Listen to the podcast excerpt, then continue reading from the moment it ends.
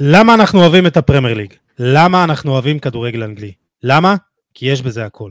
הכוכבים, הקבוצות, המאמנים, הקצב והאיכות. אבל לא רק, אלא גם האווירה, הקהל, התשוקה והתרבות. משחק אמצע טבלה ולעיתים גם משחק תחתית לוהט ימשוך הרבה יותר אנשים מאשר משחק צמרת בכל ליגה אחרת. בדיוק בגלל כל הדברים הללו. מטבע הדברים יוצא לי לדבר יותר על הפרמייר ליג בפודקאסט. כי ככה זה. כי אני אוהב את הפרמייר ליג יותר, בזכות כל, מש... כל מה שאמרתי מקודם. אז היום, בחלק השני של הפרק, אנחנו נסכם את מחזור הפתיחה האדיר שהיה לנו. אבל לפני כן, עידן בן זקן ואנוכי, יוסי עדני, נציג לכם את הפרויקט החדש שלנו, טסים לממלכה.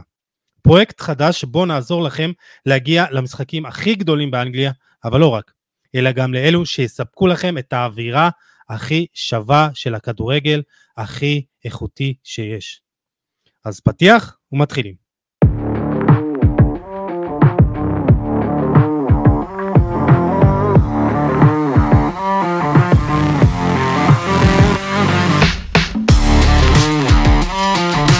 ברוכים הבאים לפרק ה-205 של חולי הכדורגל בפודקאסט.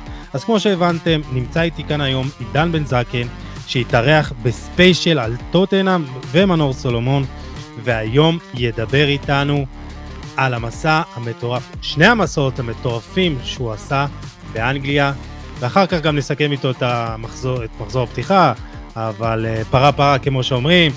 עידן, מה העניינים? בסדר, פרמייר ליג חזרה, איזה כיף. הליגה הטובה בעולם. ליגה טובה, משוגעת, וכל מה שיש להגיד. למה, כמו שאמרת, אנחנו כל כך אוהבים את הליגה הזו. אז בקצרה, למה אתה כל כך אוהב את הליגה הזאת? אמ, הסיבה העיקרית, אני חושב, זה הקהל. אה, הקהל והאווירה אה, והאיכות שיש, שאולי אין בשום מקום אחר. אה, ובעיקר הייחודיות שלה, יש משהו כל כך ייחודי וכל כך מרגש בפרמייר ליג, שקצת קשה להסביר אותו במילים, אבל... אתה תנסה. אני, אנחנו ננסה, אנחנו ננסה פה, כן. אני חושב שכולם מבינים, אבל כאילו על מה מדובר. לגמרי. אה, אז אני חייב לומר לך, עידן, ולמאזינים והמאזינות שכרגע שומעים אותנו, אה, אני באופן אישי מאוד מתרגש מהפרק הזה, כי אני עוד מעט חוגג חמש שנים בחולה על כדורגל, ושלוש שנים בחולה על כדורגל הפודקאסט, ותמיד חלמתי, ואני עוד חולם, כמובן לעשות דברים אה, גדולים. עכשיו זה לוקח uh, קצת זמן, אבל זה קורה, וזה מה שחשוב. Uh, והפרויקט הזה, טסים לממלכה, הוא חלק מהעשייה בחולה על כדורגל. Uh, אז במשפט uh, או שניים, מה זה בכלל טסים לממלכה? עידן ואני נעזור לכם להגיע לכמעט כל משחק שתרצו באנגליה, במגרשים הגדולים ביותר ובמגרשים הגדולים פחות. הפרק היום בחסות חנות אפסיקה מסטס, מה זה אפסיקה מסטס? זו החנות הראשונה לחולצות כדורגל מקוריות בישראל. תוכלו למצוא שם ים חולצות של הקבוצות הגדולות בעולם נבחרות, וגם קבוצות פחות גדולות, אבל באמת מבחר עצום, והיום אנחנו מחלקים לכם gift card אחד בסך 400 שקלים לאחד, או אחת מכן שישתפו, יתייגו, יעשו לייקים, כל הפרטים אנחנו אה, נרשום בפוסט שחרור הפרק ובתיאור הפרק, ואולי תעשו אותם, ואולי אחד מכם או אחת מכן אה, יזכו ב gift card הזה על סך 400 שקלים לקנייה באתר. על כל המלאי, חוץ מחולצות Match One, חולצה בהפתעה ועל אביזרים, אבל אני מבטיח לכם, יש שם מלאי ענק ונותנים לכם 400 שקלים. לא תנסו? לפני שנמשיך, אה, כמו תמיד אני מזכיר לכם לדרג אותנו בספוטיפיי, אפל ובכל אפליקציה אחרת שאתם מאזינים לנו ואפשר לדרג. חולה על כדורגל נמצא בפייסבוק, טלגרם, טיק טוק, טוויטר, אינסטגרם וגם באתר המגזין היפה והמושקע כדורגל.com. מוזמנים לעקוב אחרי חולה על כדורגל בכל פלטפורמה שמתאימה לכם. יש המון תכנים ועוד המון תכנים יעלו. אה, אנחנו נדבר בהמשך הפרק גם על הפנטזי, אבל אני רק אזכיר לכם שיש את הליגה של חולה על כדורגל, ואם יש לכם קבוצה ואתם עדיין לא בליגה, אתם יכולים להצטרף עם הקוד H קטנה 2 D קטנה, U קטנה, D קטנה, 4, ובליגה הזאת יש למעלה מ-250 חולים על כדורגל. Uh, טוב, עידן, אז uh, אני חושב שבוא נתחיל לדבר על כדורגל באנגליה, על המסע כדורגל באנגליה. איך uh, בכלל הגעת למצב שאתה נוסע לשני מסעות ענק של למעלה מ-20 משחקים? Uh, קודם כל, uh, תמיד זה היה חלום uh, לעשות איזשהו טיול גדול באנגליה. אה, בכל אנגליה, שכולל את רוב הקבוצות, את רוב המגרשים. אתה אומר לא רק לונדון כזה. נכון, אה, ולשמחתי זה קרה לי פעמיים השנה, האמת זה התחיל ממש במקרה, כאילו הייתי בצבא באותה תקופה, אה, והיה לי, נשארו לי ימי חופש לקראת סוף שנה, הלכתי לאיזה חבר, כאילו משרד לידי, אמרתי לו, בא לך טיול כדורגל? אמר, יאללה, בסדר, מפה לשם התחלנו לתכנן, ולא האמנתי שזה מה שייצא, כאילו מה שעבר בראש באותו רגע זה טוב, יאללה, כמה משחקים בקטנה ונחזור. ואיכשהו זה הגיע למצב של שני טיולים עם 30 משחקים כמעט. Uh, הטיול הראשון היה באזור ראש השנה, אני מדבר על שניהם היו השנה הזאת, כאילו העונה הזאת יותר נכון, 22-23. Uh, אז הטיול הראשון התרכז יותר בלונדון, יותר בקבוצות, גם הגדולות גם הקטנות בלונדון. אה, כשהטיול השני... כאילו, יש רק איזה 900 אה, קבוצות בלונדון, כן? כאילו, נכון. כן, לונדון אפשר לעשות אה, שלושה שבועות רק את כל הקבוצות שם באזור לונדון. אז זה הטיול של 13 ימים עם 11 משחקים. הטיול השני כבר התרכז יותר בצפון אנגליה, החל ממנצ'סטר ואזור יורק עד לניוקאסל, והוא כבר היה 18 ימים עם 18 משחקים. אה, אחרי ההצלחה של הטיול הראשון. כל יום משחק כאילו, או כמה משחקים אה, באותו יום? כמעט כל יום משחק, היה איזה יומיים בלי משחק, ואז יומיים עם שני משחקים. אה, כן, זה היה מטורף קצת, ולא האמנתי זה מה שייצא, אבל אחרי ההצלחה של הטיול הראשון אמרתי לעצמי, אני חייב עוד אחד כזה עם כל הקבוצות שלא ראיתי, ואני שמח שזה קרה. Uh, תשמע, אני, אני לא יודע מה איתך, אני, אני כאילו, הקצה השני, אני הייתי בלונדון פעם אחת בחיי, בשעה וחצי באיזה מעבר בין הית'רו uh, לגטווי, באיזה קונקשן למקסיקו, ושני המשחקים היחידים שהייתי בחו"ל, היה בסנסירו, אינטר נגד דודינזה לפני איזה 11 שנה, ומשחק של uh, לפסקי סופיה נגד מריבור, הכי איזוטרי, אז שמרואן קאבה וסינתיאר סולליך שיחקו, היה אחלה משחק, האווירה טובה, ותשמע, אני מת להיות באנגליה, אז כאילו, ככל שאנחנו מדברים על זה יותר, כאילו זה בוער לי בעצמות, אז כאילו, אה, תגרום לי עכשיו להזמין כרטיס טיסה, להיכנס ל... לא יודע מה, לאיזה אתר, להזמין כרטיס אה, טיסה, ויאללה. זו המטרה. אה, באמת, ב... תכף גם נרחיב קצת יותר על, ה... על הטיולים האלה, אבל במשך, אתה יודע, זה יוצא משהו כמו חודש וחצי שהייתי שם, כאילו בשתי תקופות שונות, ופגשתי כל כך הרבה אנשים מקבוצות שונות ואוהדים. אה, ככה הצלחתי ליצור איזושהי רשת אה, של אנשים שיודעים איך להשיג כרטיסים, אה, באנגליה הרבה מנויים של קבוצות ובעלי חבורות מועדון וכאלה שמוכרים כרטיסים. אני זוכר בטיול הראשון לא כל כך ידעתי איך משיגים, שילמתי הרבה מאוד כסף ומאוד התקשיתי, ואז באמת, כאילו, ככל שהתחלתי יותר להזמין משחקים, ובטח שהתחלתי כאילו כבר להיות שם, ואתה יודע, תכף גם נדבר על זה, את המשחק באנגליה זה אירוע. אתה לא מגיע למשחק כאילו דקה לפני וזהו, מגיעים שעתיים שלוש לפני לבר. וזה תקף בכל הקבוצות? כן, כן, כל הקבוצות, אה, גם קבוצות ליג אה, 1, יצא שהגעתי שלוש שעות לפני לבר והיה מלא באוהדים, ומדברים גם על כדורגל, ואתה יודע, גם שמים לב לפעמים שאתה לא מאנגליה, שואלים אותך מה, איך הגעת? וכאלה, אה, וככה אתה יוצר לעצמך איזושהי רשת של אנשים ש... שמבינה בתחום, אה, והרבה חברים ככה, אני אקרא להם ממקומות שונים באנגליה, אוהדים של קבוצות, אה, שבאמת, נגיד נוטינגאם וכאלה שיודעים, שמוכרים כרטיסים בעצמם, ודרך זה החלטתי שאתה יודע, שאפשר ליצור פה איזה משהו, לעזור לאנשים, דרך אותם אנשים שהכרתי, ובגלל זה גם אנחנו הולכים על זה. יאללה.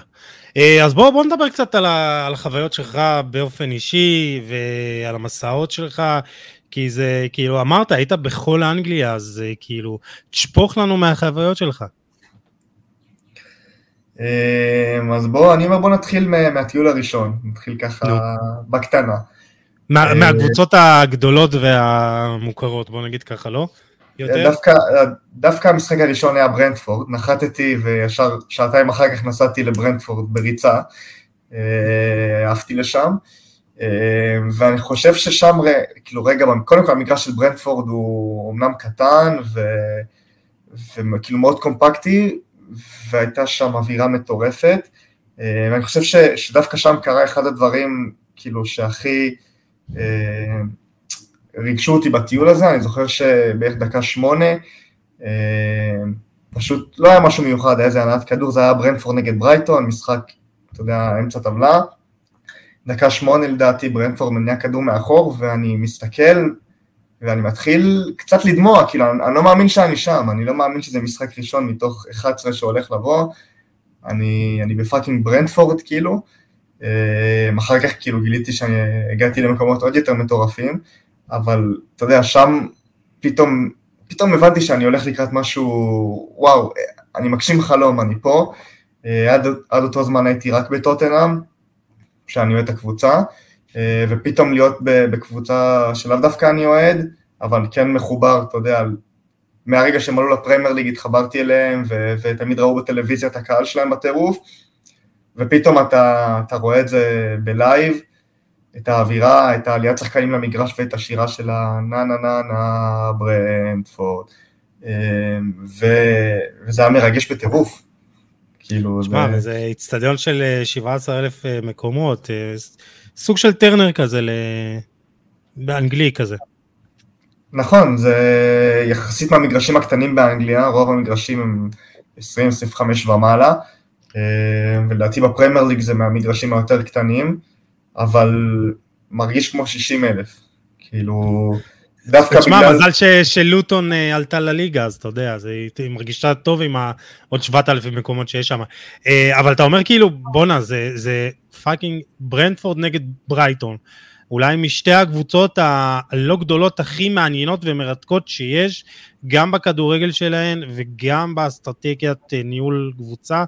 ותשמע, אתה מוצא את עצמך נהנה מהמשחק, מכל מה שיש לזה להציע. לגמרי, אתה נהנה גם מהמשחק וגם מכל החוויה מסביב. קודם כל היה משחק טוב, ברנדפורד ניצחו 2-0, צמד של טורני, שגם היה לי אותו בפנטזי באותה תקופה, אז בכלל היה, היה כיף. אמ, וכל האווירה סביב משחק כדורגל באנגליה, זה היה עוד פעם משחק ראשון שלי שהוא לא של טוטנאם. אמ, והייתה חוויה מטורפת, הקהל של ברנדפורד הוא מהטובים שיש, אה, ועוד פעם זה 17 אלף, אבל צריך לזכור שאין פה תיירים, כאילו נגיד אתה הולך למשחק של, של הגדולות, של טוטנאם, של ארסנל, צ'לסי, אמנם זה מגרשים הרבה יותר גדולים, 50-60 אלף אוהדים, אבל מתוך זה בוא נגיד חצי תיירים. ופה אתה באמת הולך למגרש ואתה לא רואה תייר אחד, כאילו 17 אלף משוגעים אוהדי ברנדפורד, אה, שגם היו... ישראלי אחד. אתה אומר.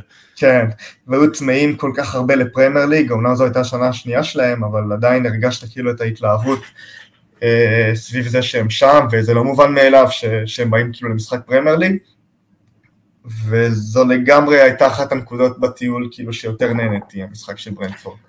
תשמע, אני, אני יצא לי להכיר אוהד ברנדפורד ישראלי, אופיר אה, שימי נוח. אה, אה, זכיתי להכיר אותו בטיסה לסלובקיה עם אה, נבחרת הנוער, בן אדם אוהד שרוף של ברנדפורד, מגיע לשם, אז לפחות שני ישראלים אני מכיר שכבר היו שם, וכאילו הוא מדבר על אווירה מטורפת, אז אתה אומר כאילו לפעמים משחק אמצע טבלה באנגליה יהיה יותר מעניין או יותר מכניס אותך לאווירה מאשר טוטנאם נגד קריסטל פלאס בלונדון?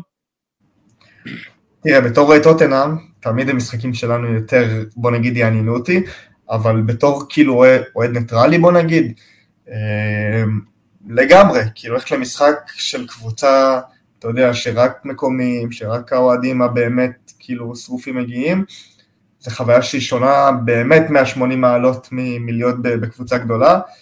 אה, לכאן ולכאן, יש גם הרבה כיף בלראות קבוצה גדולה ואת הכוכבים הגדולים. אה, אבל זו חוויה שהיא כאילו שונה לגמרי, זה לא, לא דומה בכלל.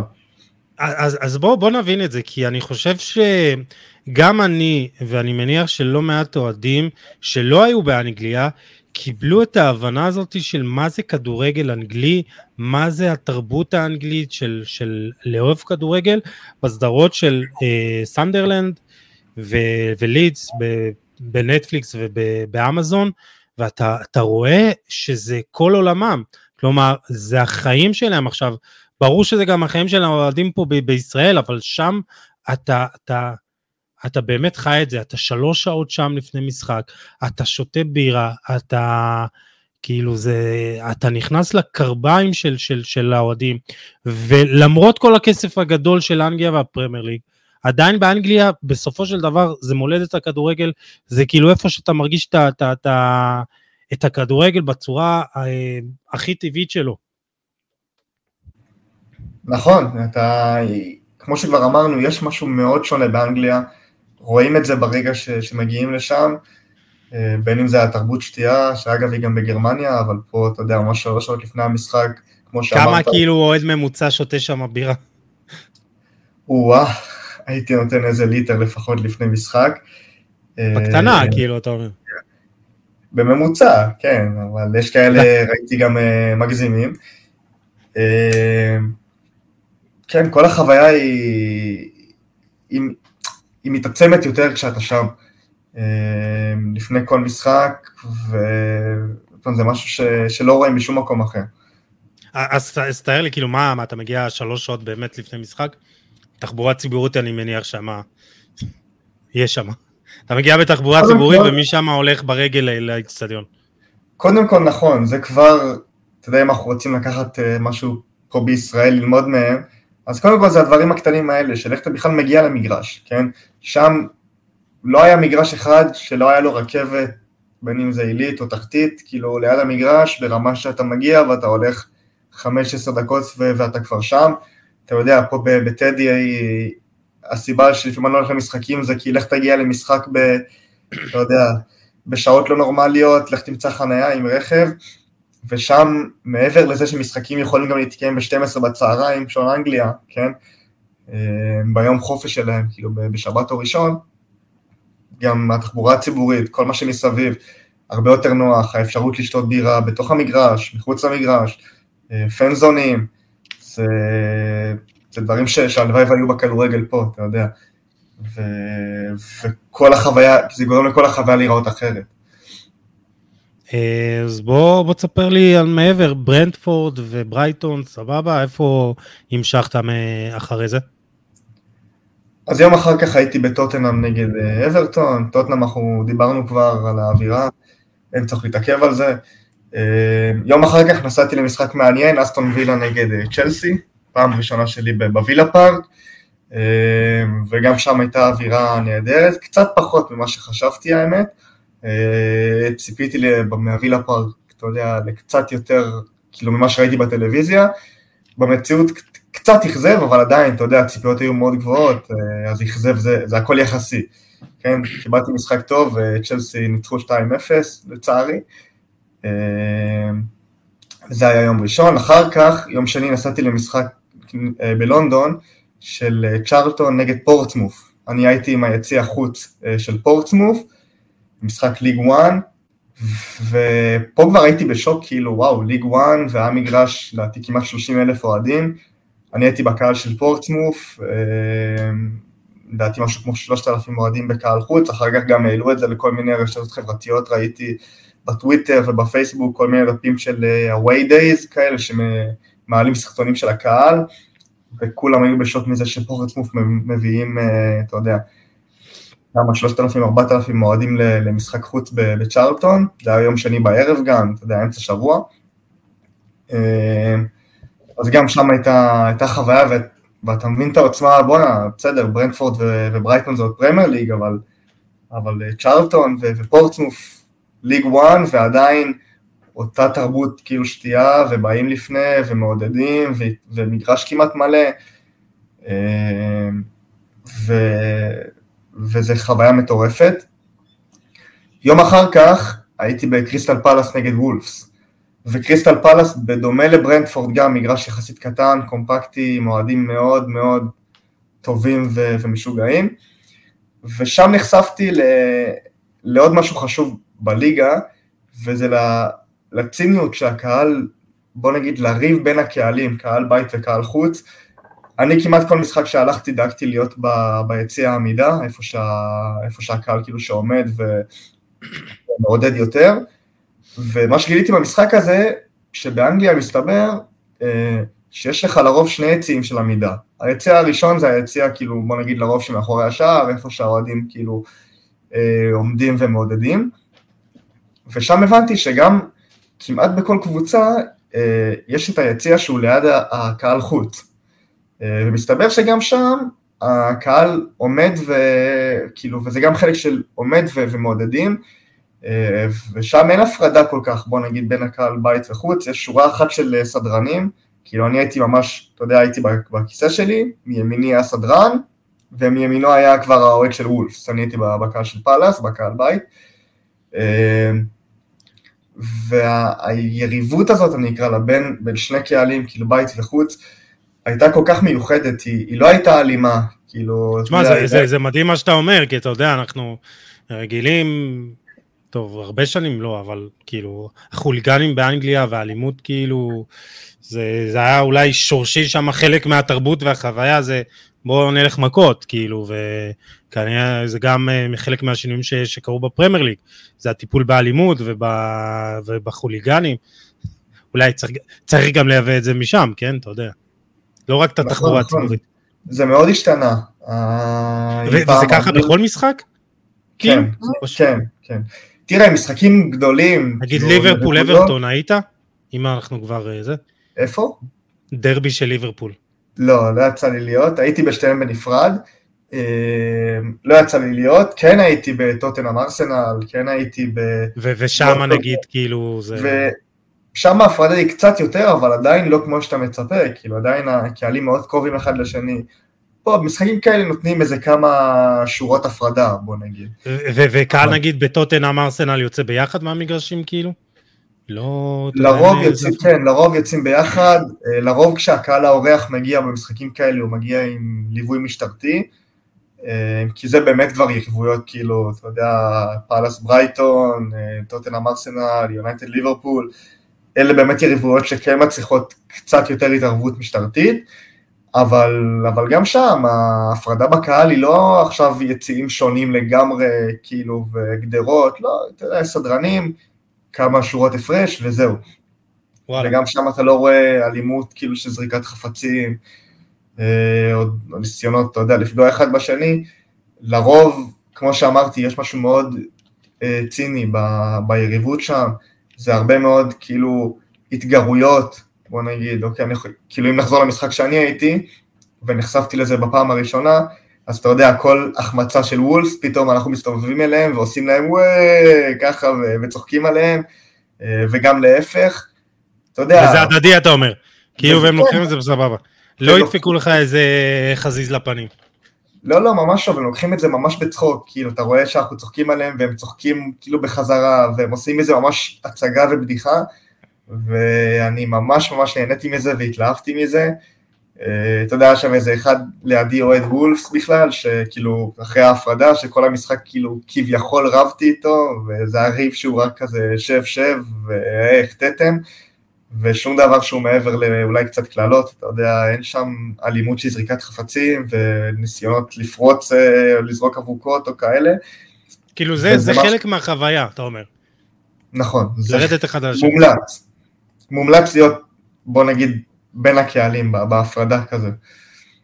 אתה, אתה בשוק בהתחלה, אתה נכנס ואתה אתה רגיל, אתה יודע, מישראל שיש לך יציאים שונים ומלא סדרנים, ופתאום זה שורה אחת של סדרנים, שאני יכול להעיף אותם כאילו, אתה יודע, אני יכול לעבור אותם בשנייה. ואף אחד לא עושה את זה, אף אחד לא מנסה, כולם שומרים על הסדר. תגידי, כל השלושים, כמעט שלושים משחקים שהיית באנגליה, לא, כאילו לא ראית איזה, אני מניח שראית, ראינו את זה בסופה של האחרון בברנלי, אתה יודע, קצת אה, כזה זריקת אה, חפצים וניסיון פריצה, כאילו נחשפת קצת לכזה אירועים אלימים? אז לי בכלל לא יצא להיחשף לזה. אה, אני כן יודע שיש מקרים באנגליה של לפעמים של גזענות,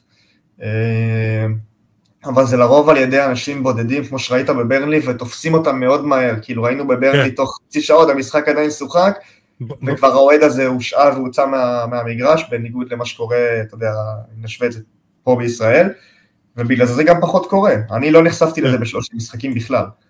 מדהים, מדהים. אה, טוב, מה, מה הלאה? יצאת קצת מתחום אה, לונדון בטיול הראשון? זהו, אז יום אחרי זה, אחרי פאלאס, אה, נסעתי למנצ'סטר, להגשים עוד חלום, לראות משחק חוץ של טוטנאם אצל יונייטד באולטראפורד. כן, היו לי שתי חלומות עיקריים, אחד זה להיות בדרבי נגד ארסנל, אותו הגשמתי לפני כמעט שנתיים, והשני היה להיות במשחק חוץ, אז יצא לי להגשים את זה פה, וזו חוויה מטורפת בפני עצמה, להיות כאילו משחק חוץ באנגליה, אצל, אתה יודע, להיות עם הקהל חוץ, בטח של הקבוצה שאתה אוהד. אה, אני זוכר הייתי במלון, במרכז העיר, חיכיתי ככה, אתה יודע, לאזור המשחק, המשחק היה בשמונה בערב, ובאזור משהו כמו ארבע, אחר הצהריים, אח שלי שולח לי סרטון אה, וואטסאפ, אומר לי, תראה, האוהדים כבר הגיעו, הוא ראה את זה בטוויטר. האוהדים כבר הגיעו אה, לק... לבר של הקהל חוץ. באנגליה יש כזה עניין, שכל קבוצת חוץ יש לה כזה את הקובעים, כאילו הקהל לפני קובע באיזה בר נפגשים. אז גם קראתי לפני שהאוהדים מתכוונים להיפגש בבר באזור אה, מרכז מנצ'סטר, כשלוש-ארבע שעות לפני המשחק, ומשם יוצאים בצעדה לכיוון המגרש.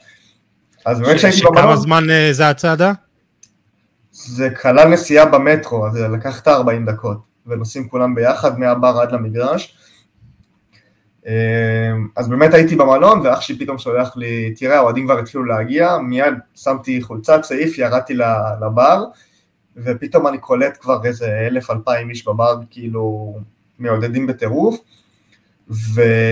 והעידוד של אוהדי חוץ הוא שונה לגמרי מהקהל בית, זאת אומרת הייתי בהרבה משחקים של טוטנאם, אתה יודע, בווייטארט ליין או בוומבלי, לא משנה איפה שיחקנו, ופתאום ראיתי ש, ששרים שירים שלא שרו לפני, כאילו הקהל חוץ, האלף, אלפיים משוגעים ש, שמגיעים למגרש, או לבר לפני, שרים שירים על ונדר וארט ועל אה, דפו ו, ורובי קין, שחקנים שכבר הרבה זמן לא איתנו, אה, ועידוד. אה, רובי קין איתנו היום, פה בישראל. נכון, הרבה מעבר לנורמה של השירים הרגילים ששרים, אתה יודע, במגרש הביתי, ופתאום שרים שירים ששמעתי אותם, אבל אתה יודע, בעיקר ביוטיוב וכאלה, אף פעם לא באמת ב live, ו- וזו הייתה חוויה מטורפת, אחר כך הולכים כולם ביחד לאולטראפורד, אה, לצערי הפסדנו 2-0. שמע, יש הרבה 2-0 במסע שלך, אני לא יודע. התחיל לחשוב שאולי אתה... לדעתי שמונה משחקים מתוך ה-11 נגמרו 2-0. אבל על 0-0 לא נפלתי. גם טוב. טוב, אז יום אחרי המשחק, אומנם אווירה מטורפת, אבל משחק מאכזב כי הפסדנו, נסענו ללסטר. לסטר, אני אגיד בקטנה, אה, קודם כל העיר עצמה ממש מגניבה, יש שם איזה מוזיאון חלל שהיינו בו, והיה ממש כיף, והעיר עצמה היא תוססת וכיפית. אה, אז לסטר עצמה שווה ביקור. הקינג פאוור קצת אכזב, הייתי בלסטר נגד לידס, האווירה הייתה פחות ממה שחשבתי, ציפיתי מהקינג פאוור יותר להתלהבות. למרות ש... יכול להיות שזה קשור למצב המקצועי, ירדה ליגה בסוף העונה, אז אתה יודע. נכון, למרות שהם ניצחו 2-0 באותו משחק. עוד 2-0, אה, אוקיי. אז לא יודע, אבל האווירה הייתה פחות, דווקא הקהל חוץ של לידס ממש שמעו אותו, היה כאילו ממש באטרף. אה, וזה יום חמישי, יום אחרי זה אה, חזרתי למנצ'סטר למשחק מנצ'סטר סיטי נגד ברייטון, הייתי עם הקהל חוץ של ברייטון בעת אחד, וגם שם נחשפתי עוד פעם למשהו שחוויתי בפעם הראשונה, וזה לראות ביחד עם האוהדים משחק אחר באנגליה מתוך המגרש. נכנסתי בערך שעתיים לפני כבר לעת אחד, ובאותו זמן היה נוזינגרם פורסט נגד ליברפול. עכשיו באנגליה יש לך בתוך, ה, בתוך המגרש, כאילו במסדרונות של האצטדיון, איפה שהמזנונים ושותים בירה, יש לך טלוויזיות שמראים שם לרוב, אתה יודע, אם יש משחקים במקביל אז מראים אותם, אם יש אולפן של סקאי ספורט מראים אותו, אז באותו זמן שידרו את המשחק של פורסט נגד ליברפול, ופתאום אני רואה את עצמי כאילו עם, עם אוהדי ברייטון, בית אחד, שותים בירה ורואים משחק של נוטינגרם פורסט נגד ליברפול. וכולם כאילו נגד ליברפול, לא יודע כך למה, כנראה כי הולכים עם האנדרדוג. אז פורסט ניצחו 1-0 והיה ממש כיף לראות את זה כאילו עם הקהל של ברייטון, ומיד איך שהמשחק נגמר להיכנס לראות את המשחק שלנו. ו- וזה גם משהו, אתה יודע, שמיוחד לאנגליה, שאתה בכלל בא לראות משחק אחד ואתה רואה משחק אחר במסדרון עד שהמשחק שלך מתחיל תוך כדי שאתה שותה בירה. אה, הלוואי ודברים כאלה היו, היו קורים פה, כאילו... נתחיל עם תחבורה ציבורית, אבל תגיד לי, איך אה, הקהל של מנצ'סטר, אה, של מנצ'סטר סיטי? במשחקים הקטנים, אני גם מגיע לזה אחר כך, הייתי הרבה במנצ'סטר סיטי, במשחקים הקטנים הוא קצת מאכזב, במשחקים הגדולים היית דווקא כן הייתה אווירה טובה, הייתי נגד ליברפול, אני אגיע לזה תכף. אה, במשחק הזה ספציפית היו הרבה קרחות, האמת. אה, זה היה יחסית תחילת עונה, זה היה אזור אוקטובר, נובמבר. אל תגיד לי שיצא 2-0 לסיטי. יצא 3-1. ראיתי גול גדול של פבריינה, ראיתי עוד טרוסארד עוד שיחק בברייטון, וכמעט חזרו שם. היה משחק די בנאלי, אבל ראינו גול יפה. אמ, זהו, זה הטיול הראשון בגדול, אחר כך עוד חזרתי לטוטנאם, לראות טוטנאם נגד אה, ניוקאסל, הייתי בווסטהאם, אה, שזה מגרש עם 60 אלף, מגרש אולימפי שבנו אותו, אתה יודע, לאולימפיאדה, קצת לא רואים, הייתי עם הקהל חוצה של בורנוף, הייתי בורנוף אה, נגד ווסטהאם. אה, אתה, מחדש לי, זה האצטדיון עם הבועות, כן? כאילו... כן. זה המגרש האולימפי שבנו אותו ב-2012 לאולימפיאדה, ובגלל זה יש לך כאילו אתה יודע, הוא מיועד לריצה, אז יש הפרש ענק בין, ה, בין היציע וה, והמגרש, אז אתה לא כך רואה מה קורה. אה, אבל גם זה חוויה, אתה יודע, להיות עם אוהדי בורנוף שם בווסטהאם. יש אה, בועות אה, סבון, כאילו, כן. זה גם משהו. תשמע, זה גדול. אוקיי, רגע, ו... ניסיתי תמיד ללכת, והאווירה שם? האווירה שם כאילו נחמדה? כן, לא יותר מדי, אני תמיד מנסה ללכת ל... אתה יודע, אני בתור רואה טוטנאם, אני לא אוהב את וסטאם, אז תמיד ניסיתי ללכת לקבוצות שאני נגדן, כאילו, לקבוצה שאני בעדה יותר נכון, אז הלכתי לקבוצ... לקהל חוץ עם אה, בורנמוב. כרגיל, האווירה נהדרת, כאילו בתור קהל חוץ, גם מלפני, בבר וכל זה. המשחק האחרון היה טוטנאם נגד uh, ספורטינג בליגת אלופות, נפסל גול של קיין דקה 95, היה יכול לעלות אותנו לבתים, עלינו בסוף שבוע אחר כך, אבל זה יכול אה, לעלות אותנו רשמית, ועבר ביטל שם גול, ושם חזרתי ברגשות אה, מעורבים של באסה קצת, אבל טיול מטורף. וואלה, מגניב. אה, ואז כאילו אתה, אתה חוזר עם תחושת סיפוק, אבל אתה אומר כאילו בא לי עוד, בא לי עוד, לא ראיתי, ראיתי הרבה אבל לא ראיתי כלום כזה? כן, בדיוק, חזרתי, ואתה יודע, בהתחלה הייתה התלהבות וזה, והדבר ראשון שאמרתי לעצמי, כאילו, איך שחזרתי, מתי אני חוזר? חייב עוד פעם. אני חייב לחזור, הפעם, אתה יודע, ראיתי בעיקר את לונדון, קצת מנצ'סטר ולסטר, אמרתי, אני חייב לחזור, יש כמה יעדים שסימנתי לעצמי, אה, בין אם זה הגודיסון פארק וניוקאסל, אלה שני יעדים שאמרתי לעצמי בטיול הבא שאני איכשהו חייב כאילו לשלב, ובאפריל, בפסח זה קרה, אה, ראיתי הזדמנות אתה יודע, קודם כל השני המשחקים האלה, אחד בסנט ג'יימס בניוקאסל, אחד בגודיסון פארק, ומשם זה התפתח אבל לטיול של איכשהו 18 ימים, 18 משחקים. אה, הטיול התחיל במשחק, במשחק אולי הכי גדול שראיתי בחיים, אה, סיטי נגד ליברפול, ה-4-1, אה, שאלנד היה פצוע, אלווריס פותח במקומו, והאמת שהייתה לי מטרה אחת מהטיול הזה, שסיטי תהיה אלופה. הרי באותה תקופה ארסנל הייתה מקום ראשון, ואתה יודע, והיה נראה שהיא הולכת לקחת את האליפות, ואמרתי לעצמי, אני, אני מגיע ואני בא בטירוף לעודד את uh, סיטי. Uh, אז קודם כל זה היה המשחק הראשון, סיטי ניצחו 4-1 באחד המשחקים הכי מטורפים שראיתי, גם הכדורגל היה ברמה כל כך גבוהה, אתה בטח זוכר את המשחק הזה, מה שהם עשו להם שם ועוד בלי אהלנד, כאילו זו הייתה הצהרת כוונות מטורפת, אה, וגם היריבות בין סיטי וליברפול. אה, אני זוכר שהייתי... ושם, ושם האווירה כאילו היא הרבה יותר שווה מאשר כן. סיטי ברייטון. שם הייתה אווירה מטורפת כבר, אני זוכר שאני, היה לי כרטיס אה, ליציע הישיבה דווקא, וכאילו בתוך המגרש איכשהו הצלחתי לעבור כזה לאיפה שעומדים, והתנחלתי שם, מצאתי איזה אוהד סיטי, אמרתי לו, אני, אני איתך, אני איתך, הוא אמר לי, יאללה, בסדר, כאילו, מה שאתה רוצה. אז עמדתי איתו עם החבורה שם כל המשחק, ועוד פעם, מה שסיפרתי כבר, ישבתי ממש קרוב לקהל של ליברפול, כאילו בהפרדה. אה, וכל גול, כאילו, אתה יודע, שליברפול כבשו ראשונים, אז הם התגרו בנו כזה, ועמדו על הכיסאות, ואתה יודע, 1-0 לנו, ואז כשסיטי ישבו ואחר כך הפכו, אז אנחנו התגרנו בהם. תשמע, זה, זה, זה מזכיר לי את הטאקלים בין uh, קרגר לגארי נבל, בזה, ב, ב, אתה יודע, בטוויטר ובשידורים שלהם, תשמע, זה גדול, כאילו זה אחד המצחיקים. זה היה ענק, והם הזכירו, אתה יודע, כל המשחק אחד לשני, אה, סיטי הזכירו לליברפול על ההחלקה של אה, ג'רארד, וצחקו עליהם כל המשחק על זה, ולקחנו לכם אליפות על הראש, וליברפול החזירו להם עם כל מיני הקנטות. אה, כל הסרטונים האלה שאתה רואה, פתאום, פתאום אתה חווה את זה, וזה כיף מטורף. מגניב. יום אחרי זה נסעתי לניוקאסל, ולקחתי רכבת מליברפול, סליחה, ממנצ'סטר לניוקאסל, משהו כמו שלוש שעות, וניוקאסל יותר צפונית ממנצ'סטר. כן, זו העיר כמעט הכי צפונית באנגליה. קר שם ואפור, כאילו, ממש, אתה אומר. כן, היה אה, נראה לי מינוס אה, שלוש מעלות, משהו כזה, נפלתי על אה, תקופה קרה. וניוקאסל, אני כבר אגיד, זו העיר שהכי נהניתי בה, לא, לא יודע אם בחיים, אבל בוא נגיד באנגליה בוודאות. עיר קודם כל ממש יפה, אה, והיא גם ידועה כעיר מסיבות, כאילו זו העיר כאילו עם המסיבות. אה, באמת?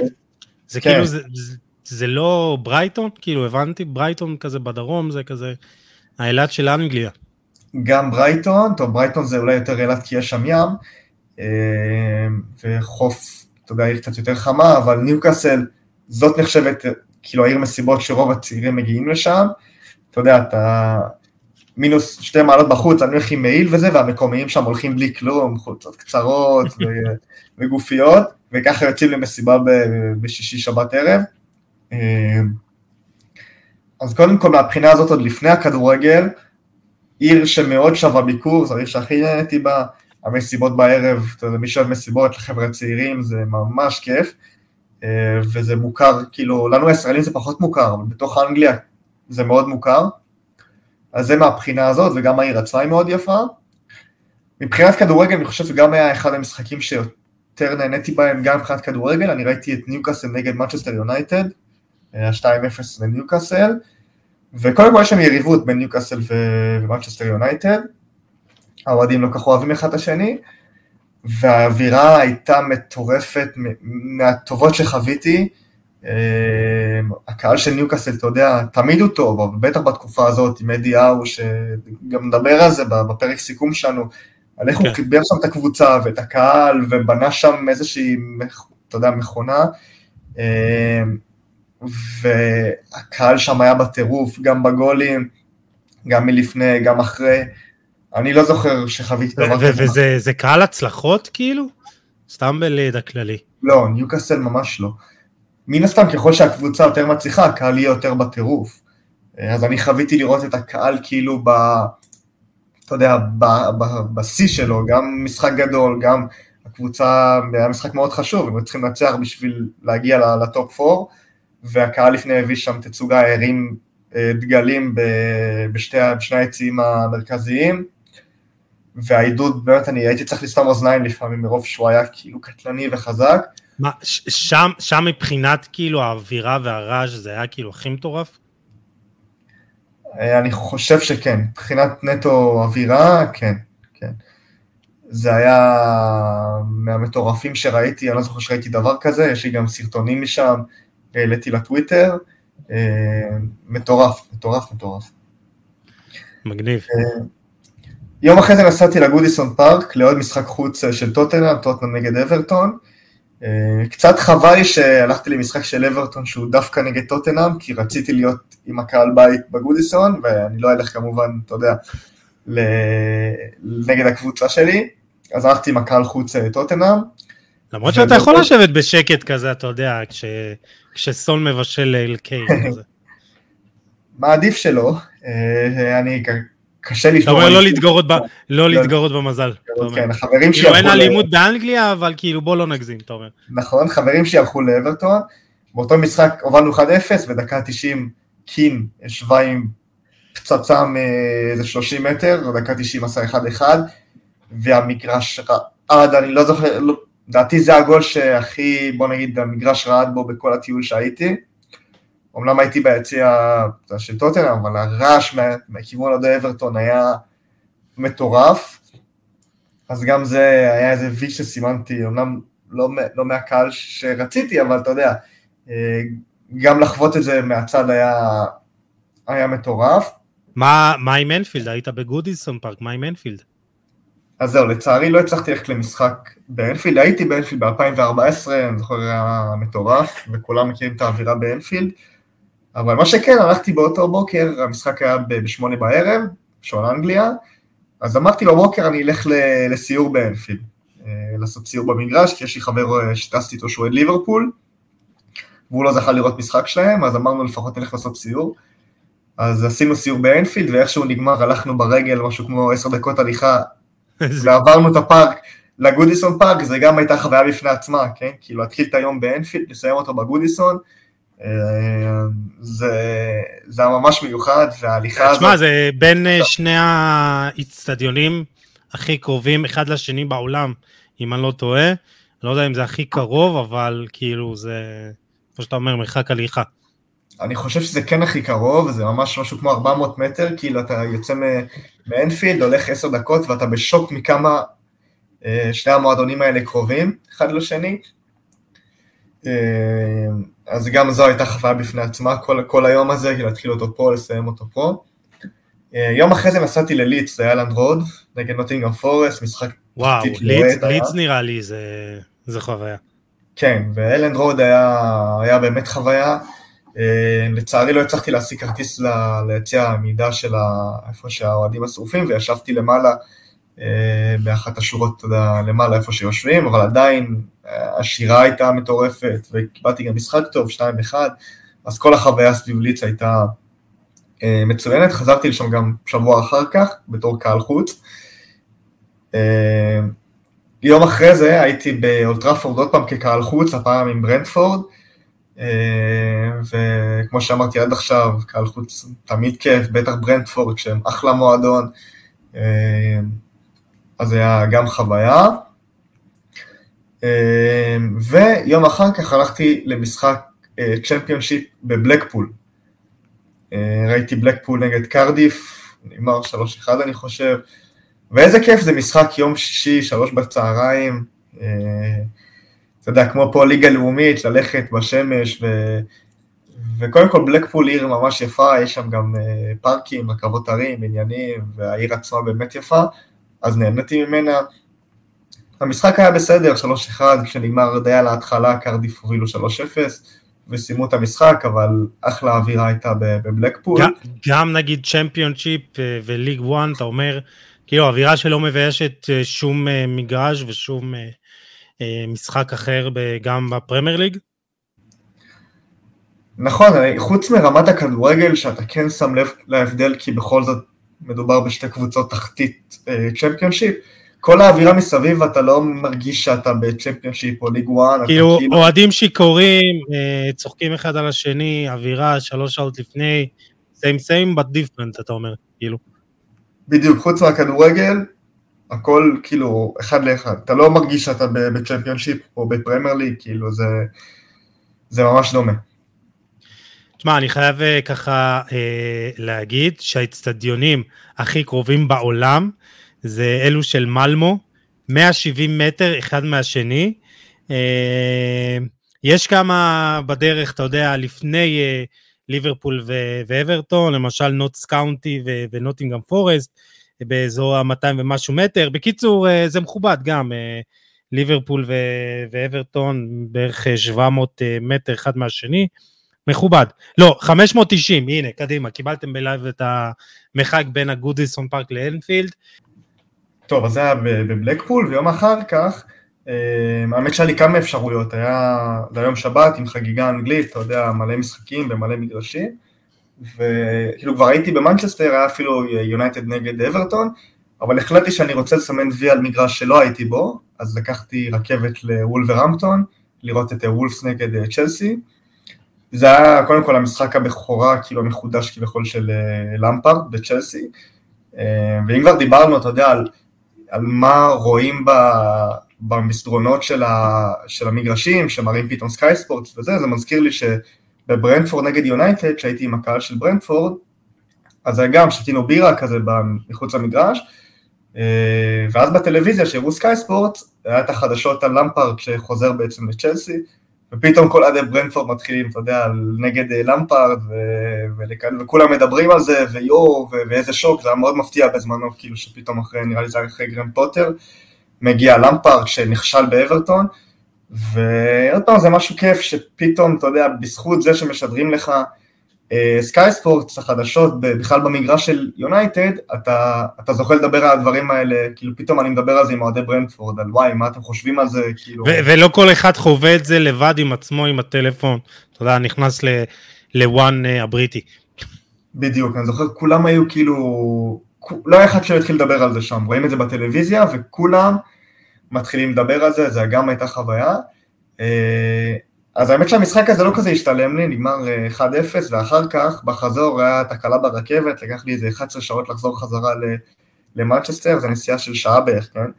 אה, לפחות ראיתי כאילו את גול הטיול, הייתי קורא לזה, הוולה של אה, נוניז, אם אתה זוכר את הגול הזה, אז לפחות זכיתי לראות גול מטורף. יום אחר כך חזרתי, ל, כמו שאמרתי, לאלנד רוד, הפעם בתור קהל חוץ עם קריסטל פלאס נגד לידס, אה, וזה נגמר 5-1 לפלאס, זה היה אחד המשחקים היותר כיפים שהיו לי, אה, אחרי שלידס הובילו 1-0, אתה יודע, לתת להם 5-1, להיות עם הקהל של פלאס, אה, זה היה מהמשחקים הראשונים של רוי אוטסון, אז בכלל, כאילו הקהל ממש אוהב אותו, הקהל של פלאס, אז אני זוכר שליץ הובילו במחצית הראשונה 1-0, ופארס שיחקו ממש לא טוב, והקהל היה כזה, או, איזה מאמן הביאו לנו, אתה יודע, שמעתי ככה רכשים בקהל של עוד פעם הזקן הזה, ובסוף ניצחו 5-1 ועודדו אותו כמו מטורפים, ובכללי להיות, אתה יודע, באותו מגרש, פעם אחת עם הקהל בית ושבוע אחר כך עם הקהל חוץ, היה חוויה מאוד מיוחדת. טוב, יום אחר כך למעשה היה היום הראשון שראיתי שני משחקים, שני משחקי צ'מפיונשיפ. אה, התחלתי את היום באדספילד, אה, לראות את ארדספילד נגד בלקבורן, הייתי עם הקהל חוץ של בלקבורן. אה, אחלה קהל, אתה יודע, משחק 12 וחצי בצהריים, לאור יום, ממש חוויה.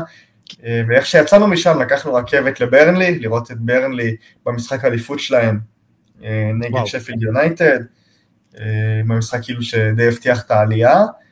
אה, אז זה גם היה, חשבתי אולי יפרצו למגרש ואני אהנה מזה, אבל אה, הם שמרו את זה למשחק אחר כך שהם כאילו הבטיחו את המקום הראשון. ובאצטדיון אה, של ברני ראינו את ההתנהגות של האוהדים של, שלה כאילו במחזור הפתיחה, זריקת החפץ הזה על ריקו לואיס, הפריצה, כאילו זה, זה אוהדים משוגעים מטבעם או שזה כזה היה פרץ רגשות רגעי? לא, אני דווקא פגשתי שם אוהדים מאוד רגועים וחבר'ה טובים, אני חושב שזה היה אחד אה, שעשה את זה באמת על דעת, אתה יודע, על דעת עצמו ככה במקרה ולא משהו יותר מזה. אז, אז שווה להגיע לשם כאילו העונה אם אתה... שווה, שווה. תראה, יש יעדים יותר אה, מגניבים שהייתי בהם, אבל אוקיי. זה עוד וי, זה עוד... אה, כן, הוא גם קרוב למנצ'סטר ברנלי, זה משהו כמו 40 דקות ברכבת, קצת פחות. מגניב. אז, אה, אז אם יוצא על הדרך, בוא נגיד, אה, זה עוד מגרש, עוד חוויה, כן. יום אחרי זה כבר הייתי ליגת אלופות, הבדל קצת גדול. אה, אתה יודע, בשני משחקי צ'מפיונשיפ, סיטי נגד ביירן, ה-3-0, בית אחד, סיטי פירקו אותם שם. זה כבר הייתה רמה כדורגל אחרת, אתה יודע, לראות עוד פעם, אחרי שראיתי את סיטי את ה-4-1 על ליברפול, זכיתי לראות את ה-3-0 על ביירן, שדי גמר... והאווירה שונה כאילו? האווירה שונה בין הכאילו מסגרות? אמ, לא כל כך, כאילו זה היה די שווה איך לאווירה מול ליברפול, הייתי עושה, יותר עושה את ההבדל בין אם זה מג... אה, משחק גדול או משחק קטן. מה שכן, האוהדים של ביירן, חייב לציין אותם לטובה, אתה יודע, דיברנו על האוהדים האנגלים עד עכשיו, האוהדים הגרמנים הם הרבה יותר קולניים, כאילו, הרמת עידוד שם היא יותר גבוהה, אתה יודע, כולם כמו חיילים ביחד, וכפיים, ושמעו אותם מאוד חזק, את האוהדים של ביירן. אמ, אז אה, תרבות שלי קצת שונה, אבל גם, בוא נגיד, סימנתי לעצמי את גרמניה כיעד הבא שלי. אמ, אז אוהדי ביירן היה חוויה לראות אותם מהצד. ואז אה, יומיים אחר כך היה ליגה אירופית, אה, סביליה נגד יונייטד באולטראפורד, אתה זוכר את ה-2-2, שיונייטד כבר הובילו 2-0 וסביליה עשו שם 2-2, ובסוף גם בזכות זה הלכו עד הסוף וזכו. האוהדים של סביליה גם, אני אציין אותם לטובה, כבר מהצהריים, איזה שבע שעות לפני המשחק, ראינו אותם באחת הכיכרות במאצ'סטר, נפגשים ועושים אה, חגיגה ובלאגן, ושמעו אותם בכל העיר, אז אה, גם אוהדי סביליה היה חוויה לראות, אתה יודע, גם אותם, גם את אוהדי ביירן, קצת שונה ממה שראינו עד עכשיו באנגליה.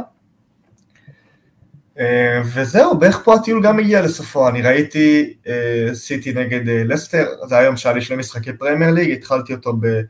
אה, בווילה פארק בבוקר וילה נגד אה, ניוקאסל, פירקו אותם 3-0 אסטון וילה, זה היה מפתיע כי ניוקאסל היו בתקופה טובה. איך שיצאתי משם לקחתי רכבת חזרה למנצ'סטר, ראיתי את, אה, את המשחק של סיטי נגד לסטר, גם 3-1 לסיטי. המטרה שלי הושלמה, בסוף סיטי זכתה באליפות, אתה יודע, אחרי כל המשחקים האלה שהם ניצחו, ואת הצ'מפיונס, אפשר להגיד שהייתי חלק מהדרך אולי, עם כל המשחקים של סיטי שהייתי בתקופה הזאת. המשימה הושלמה, אתה אומר. כן, אז גם לראות שני משחקי פרמייר ליג ב, אה, באותו יום היה חוויה ממש מיוחדת. יום אחרי זה הגיע המשחק האחרון, ועוד איזה משחק, ווסטהאם, חזרתי ללונדון לקראת הטיסה חזרה, לראות את ווסטהאם נגד ארסנל. אם אתה זוכר, ארסנל כבר הובילו 2-0, סאקה החטיא פנדל, ווסטהאם עשו 2-2. אה, הייתי עם אוהדי ווסטהאם, למרות שאני לא אוהב אותם, והם שרו על טוטנאם כל המשחק, אבל מה לא עושים? אתה אומר השנאה שלך לארסנל גברה על השנאה שלך לווסטהאם. כן, הם שרו לאוהדי ארסנל, אנחנו שונאים את טוטנאם יותר מכם, ובגדול כל המשחק היה סביבנו איכשהו. אה, שתי הקבוצות קיללו אותנו בלי סוף, אה, אבל בסוף תפסתי אחלה משחק, גם שמחתי שארסנל לא ניצחה. וזהו, וחזרתי לארץ אחרי, אחרי שני טיולים שאני אזכור לכל החיים זה בטוח. מטורף, מטורף. עד לטיול הבא. אז זהו, אז אה, בוא נגיד ככה, אה, הטיול הבא של אוהד אה, כדורגל ממוצע, שאף פעם לא היה באנגליה, נניח סתם זורק את השם שלו, קוראים לו יוסי, לאן היית ממליץ לו להגיע בפעם ראשונה, לאיזה אצטדיון, איזה משחק? פעם ראשונה הייתי מתחיל... כן. הייתי מתחיל בלונדון, בלונדון, או בקריסטל פאלאס או בברנדפורד, אמ, תלוי אם אתה מחפש, אם יש לך קבוצה אהודה, בוא נגיד גדולה. אם כן, לא. ברור של הקבוצה שלך. אם לא, כן הייתי ממליץ קודם כל להתחיל בלונדון באיזה שניים, שלושה משחקים של אולי אחת כאילו גדולה, טוטנאם, צ'לסי, ארסנל, אמ, ועוד אחת נגיד של משחק קטן, כאילו מה זה קטן? יחסית. כן, איזה ברנדפורד, ברייטון שהיא יחסית קרובה ללונדון, או קריסטל פלאס. ואחרי שעושים את זה, ניוקאסל חד משמעית, כאילו זו, ההמלצה הבאה שלי. מגניב. טוב, אז תשמע, גרמת לי לרצות להזמין כרטיס טיסה, ואני מאמין ובטוח שגם לכל מי שמאזין לנו, או לרוב מי שמאזין לנו, uh, אז כמו שאמרתי בתחילת הפרק, uh, אתה ואני נעזור לכל מי ששומע אותנו, וגם לא שמי ששומע אותנו, אנחנו נפרסם את זה במהלך פוסט שחרור הפרק, להשיג את הכרטיסים למשחקים באנגליה, בין אם זה משחקים גדולים בפרמייר ליג, משחקים גדולים פחות, ובין בין אם זה בליגות אחרות, אה, נמוכות יותר. בואו ניכנס לזה לעומק. אה, עידן, איך מגיעים היום למשחקים ואיך אנחנו עושים את זה? זהו, אז אחרי שאתה יודע, סיפרנו על כל, ה, על כל החוויות האלה, אז בזכות כל המשחקים שהייתי בהם, והמגרשים, והערים, ואתה פוגש כל כך הרבה אנשים ו- ואוהדים, אתה יודע, יש כל כך הרבה זמן לדבר לפני המשחק, בבר או במגרש, אה, אז בזכות כל זה ככה הכרתי אנשים ש... שמתעסקים עם מכירות כרטיסים כמעט לכל הקבוצות באנגליה, לרוב זה חבר'ה שהם אה, או בעל מנוי או בעל חבר מועדון או מכירים מישהו אה, ומתעסקים בתחום הזה. כמו שאמרתי בהתחלה, בטיול הראשון, אתה יודע, בטח המשחקים הראשונים, לא, לא, לא הכרתי את התחום כל כך והזמנתי כרטיסים בהרבה מאוד כסף. אה, ואיך שהתקדם כאילו הטיולים והכרתי אנשים, הביאו לי המלצות מאיפה כדאי, מאיפה לא כדאי. אה, אנשים בעצמם כאילו אמרו לי, תשמור איתי על קשר, אני, אני יודע איך להשיג, אני מוכר, אני, יש לי מנוי, אני לא תמיד הולך למשחקים, אני יכול למכור לך, או כאלה. אה, וראיתי שבטיול השני זה באמת עובד, כאילו באמת הצלחתי להביא כמעט לכל משחק דרך אותם אנשים, ואמרתי יאללה, כאילו בואו בוא נעזור פה לישראלים. אז אנחנו באמת, כאילו בעקבות כל מה שאמרתי, אנחנו ננסה לעזור כמה שיותר לחבר'ה ישראלים, ללכת לכל המשחקים האלה, גם לפתוח במה לאו דווקא לקבוצות הגדולות, אלא גם לקבוצות יותר קטנות, כאילו אני מקווה שגם מבינים את, ה, את כל הכיף שאפשר לחוות מללכת למשחקים לאו דווקא של, של הכי גדולות. כאילו אפשר גם וגם, זה הקטע, זה מה שאתה אומר, כאילו, אפשר ללכת נכון. לקבוצה הגדולה שאתה אוהד, אה, ארסנל, טוטנאם, יונייטד, אה, סיטי, כל מי שאתה אוהב. אה, צ'לסי, ליברפול, אבל גם, אתה יודע, לחוות את הכדורגל הטבעי ביותר עם ה-locals, עם המקומיים. לגמרי, ואנחנו פה בשביל לעזור לנסות להביא את המחירים הכי טובים שיש, דרך האנשים שלנו שהכרנו בחו"ל. אה, בתקווה באמת לעזור לכמה שיותר אנשים להגשים חלומות. כן. אז לגמרי, אז אני אגיד לך באופן אישי שאני מאוד, כמו שאמרתי בהתחלה, אני מאוד מתרגש, כי בסופו של דבר חולה על כדורגל זה לא רק טוב, יוסי בא, נכנס לפלאפון, כותב איזה פוסט או משהו בסגנון, או סתם מקליט איזה פרק סיכום אה, אה, משחק. אה, אז, אז אני מאוד מתרגש כי אני, אני רוצה לעשות את הדברים האלה, ויש עוד הרבה דברים, גם באתר של חולה על כדורגל, וגם בעוד פלטפורמות, וזה באמת חלק מהעשייה וההתקדמות, ואני שמח מאוד שאנחנו עושים את זה. אה, כמובן שכל מה שאנחנו מדברים עליו, אנחנו אה, נכתוב גם אה, בפוסט שחרור הפרק. איך להגיע אלינו ואיך uh, ליצור קשר ומה ולמה וכמה, וכמו תמיד, uh, כשאני אומר בסוף הפרק, אתם מוזמנים לשאול שאלות uh, לגבי דרכי הגעה, עידן פה הוא מומחה uh, על, ותמיד אפשר גם להתייעץ איתו לגבי אה, איך אה, להגיע ואיפה לישון ואיך אה, לנוע מעיר לעיר, אז, אז לא רק להביא את הכרטיסים, אלא באמת לתת לכם את השירות הכי טוב שאנחנו יכולים לתת, כדי שתחוו את הכדורגל ותחוו את זה בצורה הכי כיפית, הכי מהנה, ותספרו לחברים שלכם, זה בסופו של דבר. אז עידן, איך אתה, אתה רוצה לסכם את החלק הזה של הפרק? טוב, אז uh, כיף ממש להיזכר בכל החוויות האלה שחוויתי והזדמנות, אתה יודע, לספר עליהן. Uh, בתקווה שעוד אנשים, אתה יודע, יעשו את זה וניצור איזושהי קהילה של אנשים שאוהבים פרמייר ליג גם ברמת ה...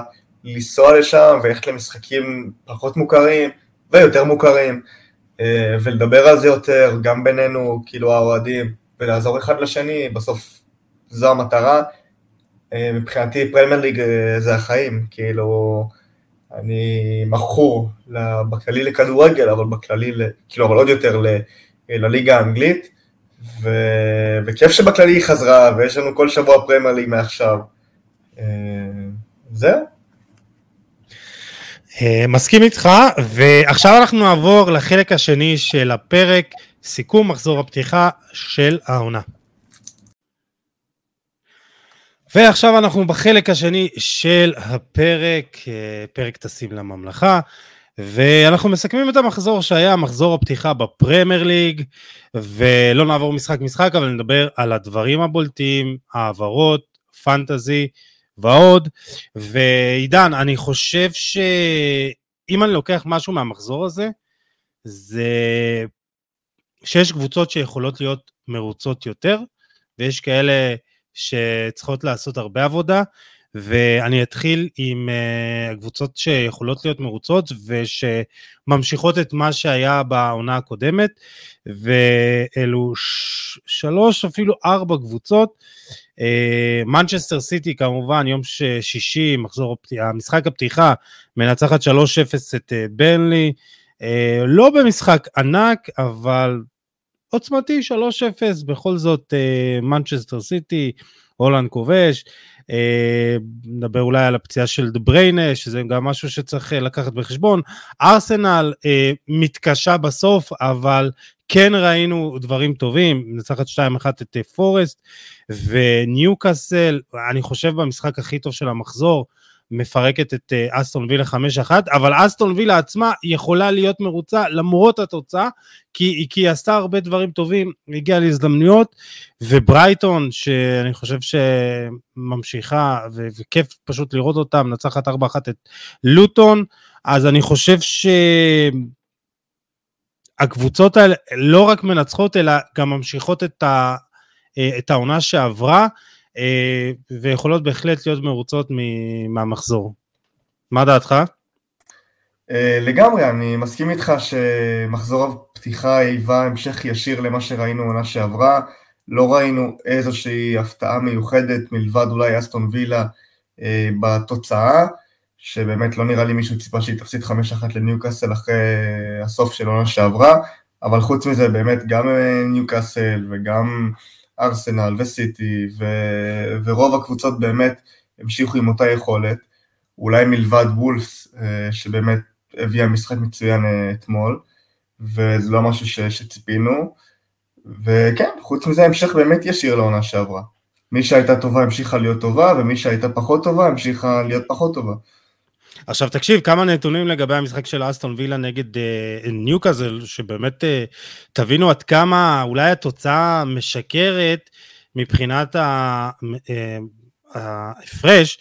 אה, לכל קבוצה, אה, ניוקאסל בעטה 17 פעמים לשער, אימה 17 פעמים אה, לשער, אסטון וילה 16, ניוקאסל עם 13 איומים למסגרת, אה, אסטון וילה עם 6, ניוקאסל עם XG אה, של 3.41, אה, אסטון וילה עם 1.77, כלומר היה משחק מאוד uh, פתוח, ואני חושב שאסטון וילה, מקווה שבשבילה זה לא, אתה יודע, היא תחזור למסלול, אבל היא כן עושה דברים טובים.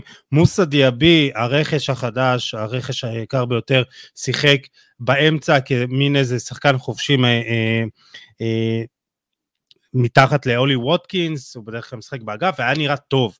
כלומר, גם כבש שער, את השער היחידי, אבל הוא היה נראה טוב. אה, בכל מקרה, ניוקאסל במפגן, אבל מפגן עוצמתיות אה, חזק ביותר. אה, עוד נדבר על הפנטזי, אבל קיירן טריפייר וניק פופ לא כל כך אה, הביאו לי הרבה נקודות, אבל נקווה לטוב. מנצ'סטר סיטי, 3-0 קליל, שמע, היא לא כל כך הרשימה מצד אחד, מצד שני, אתה יודע, 3-0 משחק חוץ, הגיע גם לא מעט להזדמנויות, הדבר אולי המשמעותי ביותר זה הפציעה של אה, קווין דה בריינה, שגם זה איזושהי, אה, אם דיברנו על המשך עונה שעברה, אז אה, כמו שפפ אמר, זה משהו שדה בריינה סוחב עוד מהגמר ליגת האלופות. נכון, וקודם כל, ההחלטה לפתוח עם דה בריינה הייתה קצת מוזרה, כי היו שמועות שהוא יהיה פצוע למשך קצת יותר, ופתאום אה, פפ הביא לו גם את הדקות במגן הקהילה, ופתאום פותח איתו בברנלי, החלטה שלא כל כך מתאימה לפפ, כי לרוב הוא, הוא כן נותן לשחקנים שלו את הזמן להחלים עד הסוף, אה, בטח בוא נגיד אם אין איזה משחק כאילו מאוד מאוד חשוב, וזה רק תחילת עונה ועוד אפשר לתקן, אה, אז אני הופתעתי שדבריינה פתח, וזה כנראה גם עלה ביוקר. בואו נקווה שזה לא יהיה לו עוד הרבה זמן, כי כי דבריין אחד השחקנים ש, שאני הכי אוהב בפרמייר ליג, אה, והוא יחסר לסיטי בוודאות, אבל ראינו, גם בלי דבריין אה, סיטי יודעת להסתדר, ו, וגם בלי גונדואן, קובצ'יץ' הוא אחלה שמחליף, ו, ופודן ש, שנכנס לעמדה הזאת, ואלוורז, ש, שהשילוב שלו, שלו עם הולאנד הוא יוצא דופן. וכן, דה בריינה יחסר, אבל אני חושב ש, שסיטי תדע גם עם זה להתמודד. קודם כל, סיטי לא כל כך סיימה את מסע הרכש. בשבוע שעבר היא הציעה 80 ומשהו מיליון לירות סטרלינג על לוקאס פאקטה, והיא עדיין רוצה להתחזק בקישור. אני, אני חושב שזה גם יוסיף לה המון עוד איכות ועומק, כי קובצ'יץ', בוא נגיד ככה, זה משהו ששחקן נהדר, אבל בהשוואה לגונדואן, סיטי נחלשה בעמדה הזאת. אתה יודע, זה עדיין סיטי, כן? אבל אני יכול להבין את הרצון של סיטי להתחזק גם בפקטה. נכון, אפשר להגיד שכרגע מבחינת, בוא נגיד, קישור והתקפה, כן, עזבו מאחרז ועזב גונדואן, והגיע רק קובצ'יק שלדעתי הוא שחקן מעולה, כן, צריך לראות איך הוא בדיוק ייכנס למשבצת, כי מה שגונדואן היה עבור סיטי בשנתיים שלוש האחרונות זה הרבה יותר מסתם שחקן, כן, זה, זה השחקן נכון. שגם מגיע לרגעים הכי חשובים, ובסוף הוא זה שגם אולי הביא את השתי אליפויות בגולים החשובים שלו. אגב, דיברת על הרכש בהגנה, זה באמת את גוורדיאול שהגיע ב... לדעתי משהו כמו 100 מיליון, וראיתי נתון שכל ההגנה של מנצ'סטר סיטי הנוכחית עלתה יותר מכל, ברנ... מכל הרכש שברני עשו אי פעם.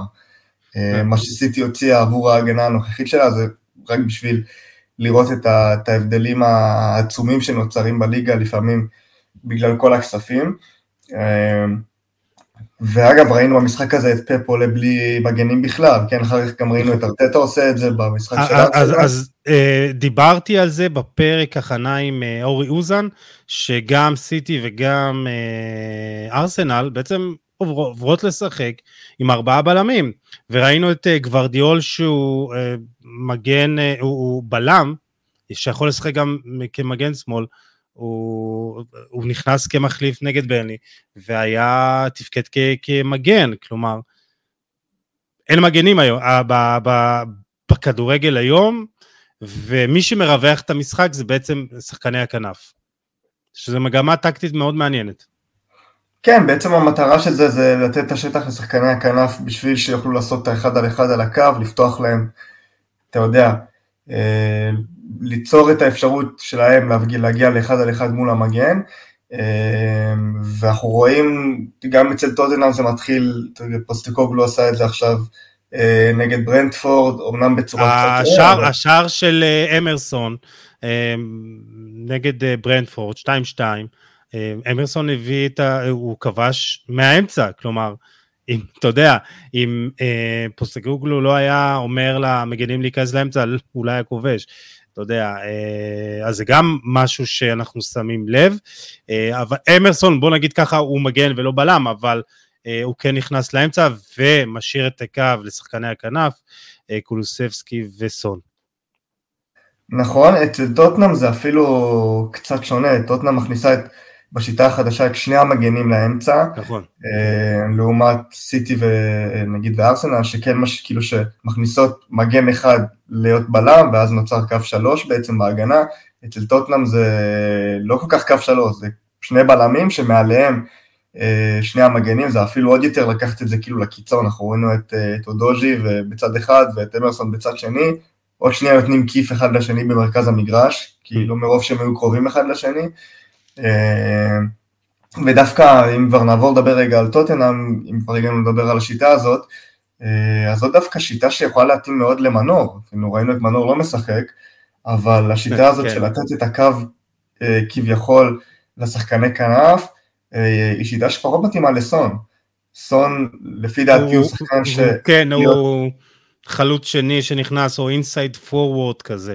הוא לא שחקן קו. הוא צריך להיות חלוץ תומך, הוא צריך להיות שחקן שהרבה יותר קרוב לרחבה, הסיומת שלו היא, זה הדבר הכי, הכי קטלני אצלו, אה, והתנועות מאחורי הבלמים, ודווקא התפקוד שלו, בוא נגיד כ... כשחקן קו שצריך לשחק רגל על הקו ולקבל את הכדור ולרווח את המשחק, היא קצת פחות מתאימה לסון, ולמנור זה מאוד מתאים, זה בדיוק היכולות של מנור, ובגלל זה קצת הופתעתי שלא, שלא ראינו את מנור מקבל דקות בשיטה הזאת. ואגב, גם באנגליה, הרבה אוהדי טוטנאם, כאילו ראיתי גם בקבוצות כאילו של הבריטים, הם מאוד הופתעו שמנור לא, לא קיבל דקות, אבל כן, אני חושב שהוא... אנחנו ציפינו, ו... ובעצם פרישיץ נכנס כמחליף לסון, ואתה יודע, אה, פרישיץ שהיה מועמד לעזוב, פתאום עולה חילוף אה, אה, ראשון במקום סון. טוב, אני מקווה שזה לא מעיד על ההמשך, אבל אתה יודע, אם כבר אנחנו מדברים על טוטנאם, אז כמובן ארי קיין עוזב אחרי סאגה מתישה, תשמע, זה היה מצחיק, הוא מחכה עם המזוודות בתוך האוטו, בתוך בית של משפחה בלונדון, אומר, רק מחכה לה, אוקיי, אישור סופי אה, לטוס. אה, אז אולי, אה, אתה יודע, הם אה, בטוטנאם רוצים אה, חלוץ במקומו, דיברו על אה, גיפט אה, אורבן, יש, הביאו את אה, אלכו וליז, הארגנטינאי צעיר, ריצ'רליסון, אתה יודע, אה, קיבל את המפתחות בהרכב, אבל אולי פשוט המטרה, האפשרות הכי טובה זה לשים את uh, סון שם, ואז מתפנה, מתפנה לנו אגף שמאל למנור. תנסה להישאר אובייקטיבי בניתוח הזה. אני חושב שזה ייקח עוד זמן עד שזה יקרה, אני חושב שריצ'רליסון, עד שלא הוכיח אחרת, יקבל את ההזדמנויות. אה, כרגע הוא החלוץ המוביל, בוא נגיד עד, עד שלא יבוא חלוץ אחר, וכנראה שגם אם יבוא נגיד גיפט אורבן, אני עדיין חושב שריצ'רליסון כן יהיה החלוץ הראשון, בוא נגיד אם תוך, לא יודע, חמישה, שישה, שבעה מחזורים הוא, הוא לא יספק את הסחורה ולא יכבוש שערים, אני כן כבר אה, יכול לחשוב ש, שנקבל שינוי, ו, ואז אולי מה שאמרת על מנור. אגב, העניין עם, עם פריסיץ' שדיברנו, קצת הפתיע אותי שהוא נכנס לפני מנור, כי היכולת העיקרית של פריסיץ' היא לתת קרוסים טובים לרחבה. ובהיעדר ארי קיין, אה, בוא נגיד, אין כל כך למי לתת את הקרוסים האלה, ואז גם היכולת של, של פריסיץ' הולכת די כאילו ומתבזבזת. אה, בוא נגיד במשחקי הכנה הוא היה מצוין, כי כל קרוס הגיע כמעט ליעד והיה שם את קיין ברחבה, וריצ'רליסון כן יש לו משחק ראש טוב, אבל זה לא באותה רמה מן הסתם של קיין. כן. ובגלל זה גם התפקוד של פריסיץ' על חשבון אה, סולומון היה קצת מפתיע. ובוא נגיד, אני, אני ציפיתי שקיין יישאר, אז הנה כבר הזדמנות להגיד uh, טעיתי. כן, כן, לא, אנחנו, אני זוכר את ה... אל תדאג, לא שכחנו לך את הספיישל ש... אבל תשמע, זה היה קרוב, זה כאילו, טוב, אה, שעה, כל, כל שעה דיווח אחר. אבל כן, זה כבר משהו אחר, דמות טראגית בין הטראגיות ביותר בכדורגל העולמי. מגיע וביין מובסת, אבל אתה יודע, אנחנו מדברים על פרמייר ליג. Uh, בכל מקרה, אני רוצה לדבר על ארסנל, uh, קבוצה שמאוד uh, קרובה אליך. uh, ארסנל, היה משחק טוב, כן, ראינו אותה שולטת, עושה הרבה דברים טובים, מגיעה להזדמנויות, אבל בתכלס, אין תכלס. וג'זוס פצוע, וכשג'זוס לא שם, אמ, אז אה, נקטאיה אה, פתח וגם כבש, אבל אז הוא יצא, וכאילו מרגיש שארסנל עשתה רכש אדיר, אבל יכול להיות שהייתה צריכה להביא את הסקורר הזה, אני לא יודע למה פלורן בלוגן לא מקבל את ההזדמנות, הוא עשה עונה פנטסטית בצרפת עם 21 שערים, אה, אז יכול להיות שזה מה שגם אה, יעמוד לה לרועץ בהמשך העונה?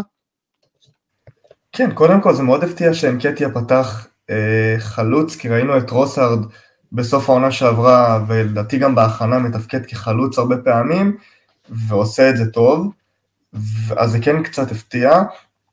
אה, בוא נגיד ארסנל קודם כל הביאה רכש מעולה, כן, גם טימבר ראינו אותו, שהוא יכול לשחק גם מגן ימני, גם מגן שמאלי, גם בלם במקרה הצורך. אגב, שמעתי שהוא נפצע לכמה חודשים, אה, אז צריך לעקוב אחרי זה לראות. זה יכול להיות מכה רצינית עבורם. אה, כמובן דקלן רייס ב-100 מיליון, אחד הקשרים הכי טובים באנגליה היום, ותוספת חזקה ליד, אה, ליד פרטש, בכלל ראינו אותו משחק מגן, אגב, בשיטה שדיברנו של ארטטה. מארסל ראינו בערך, כמו שדיברנו בתחילת הפרק, מוטיב שחוזר.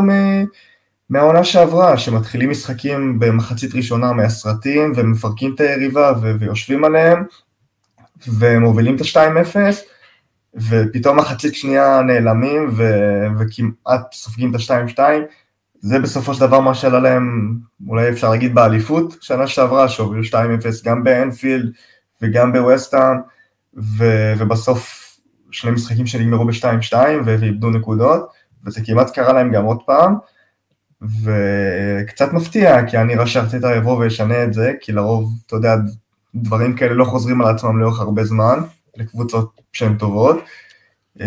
אז צריך לעקוב אחרי זה, לראות אם, אתה יודע, אם גם במחזורים הקרובים ארסנל תתחיל ככה ותמשיך מחצית שנייה אחרי שהם מובילים ופתאום להוריד רגל מהגז, כי בסוף זה יכול להיות להם ביוקר.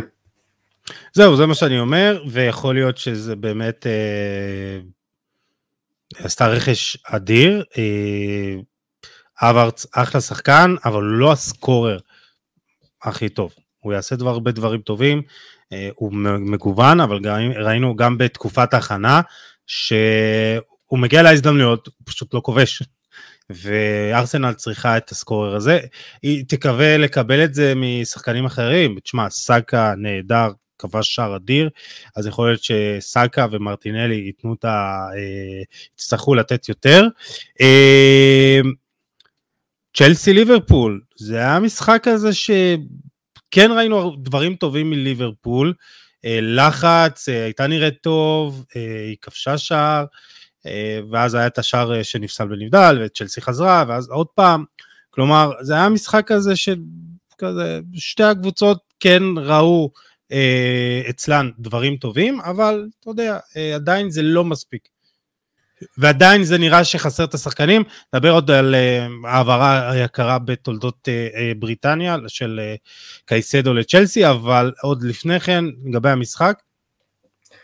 קודם כל אני אתחיל בזה שהרבה זמן אה, לא נהניתי לראות משחק בין צ'לסי וליברפול כמו, כמו הפעם. לרוב אנחנו יודעים המשחקים האלה הם 0-0 בארבע המפגשים האחרונים ביניהם, ולפני זה גם כשהיה 1-1 והיה שערים, לרוב זה לא היה משחקים מלא במצבים ו- ואנרגיות כמו שראינו ביום ראשון, באמת אני ישבתי ו- ונהניתי בכל רגע מהמשחק, אה, אז היה משחק מצוין של שתי הקבוצות, אני חושב ששתיהן יכולות להיות מאוד אופטימיות מצד אחד, אה, בעיקר מהיכולת ההתקפית ליברפול, כאילו אם עלתה עם שישיית התקפה מטורפת, וראינו גם את מקליסטר וגם את אה, סוברוסלוי נכנסים לעניינים יחסית מהר ו- ומשתלבים, אתה יודע, לא תמיד קל להשתלב בפרמייר כאילו מקליסטר כן היה, אבל סוברוסלוי לא היה, ו- והשתלב יחסית יפה והביא אחלה משחק, כמובן תוסיף לזה את אה, ז'וטה וסאלח ודיאז, וזה מפלצת התקפית שלך תדע כאילו איך לעצור אותם,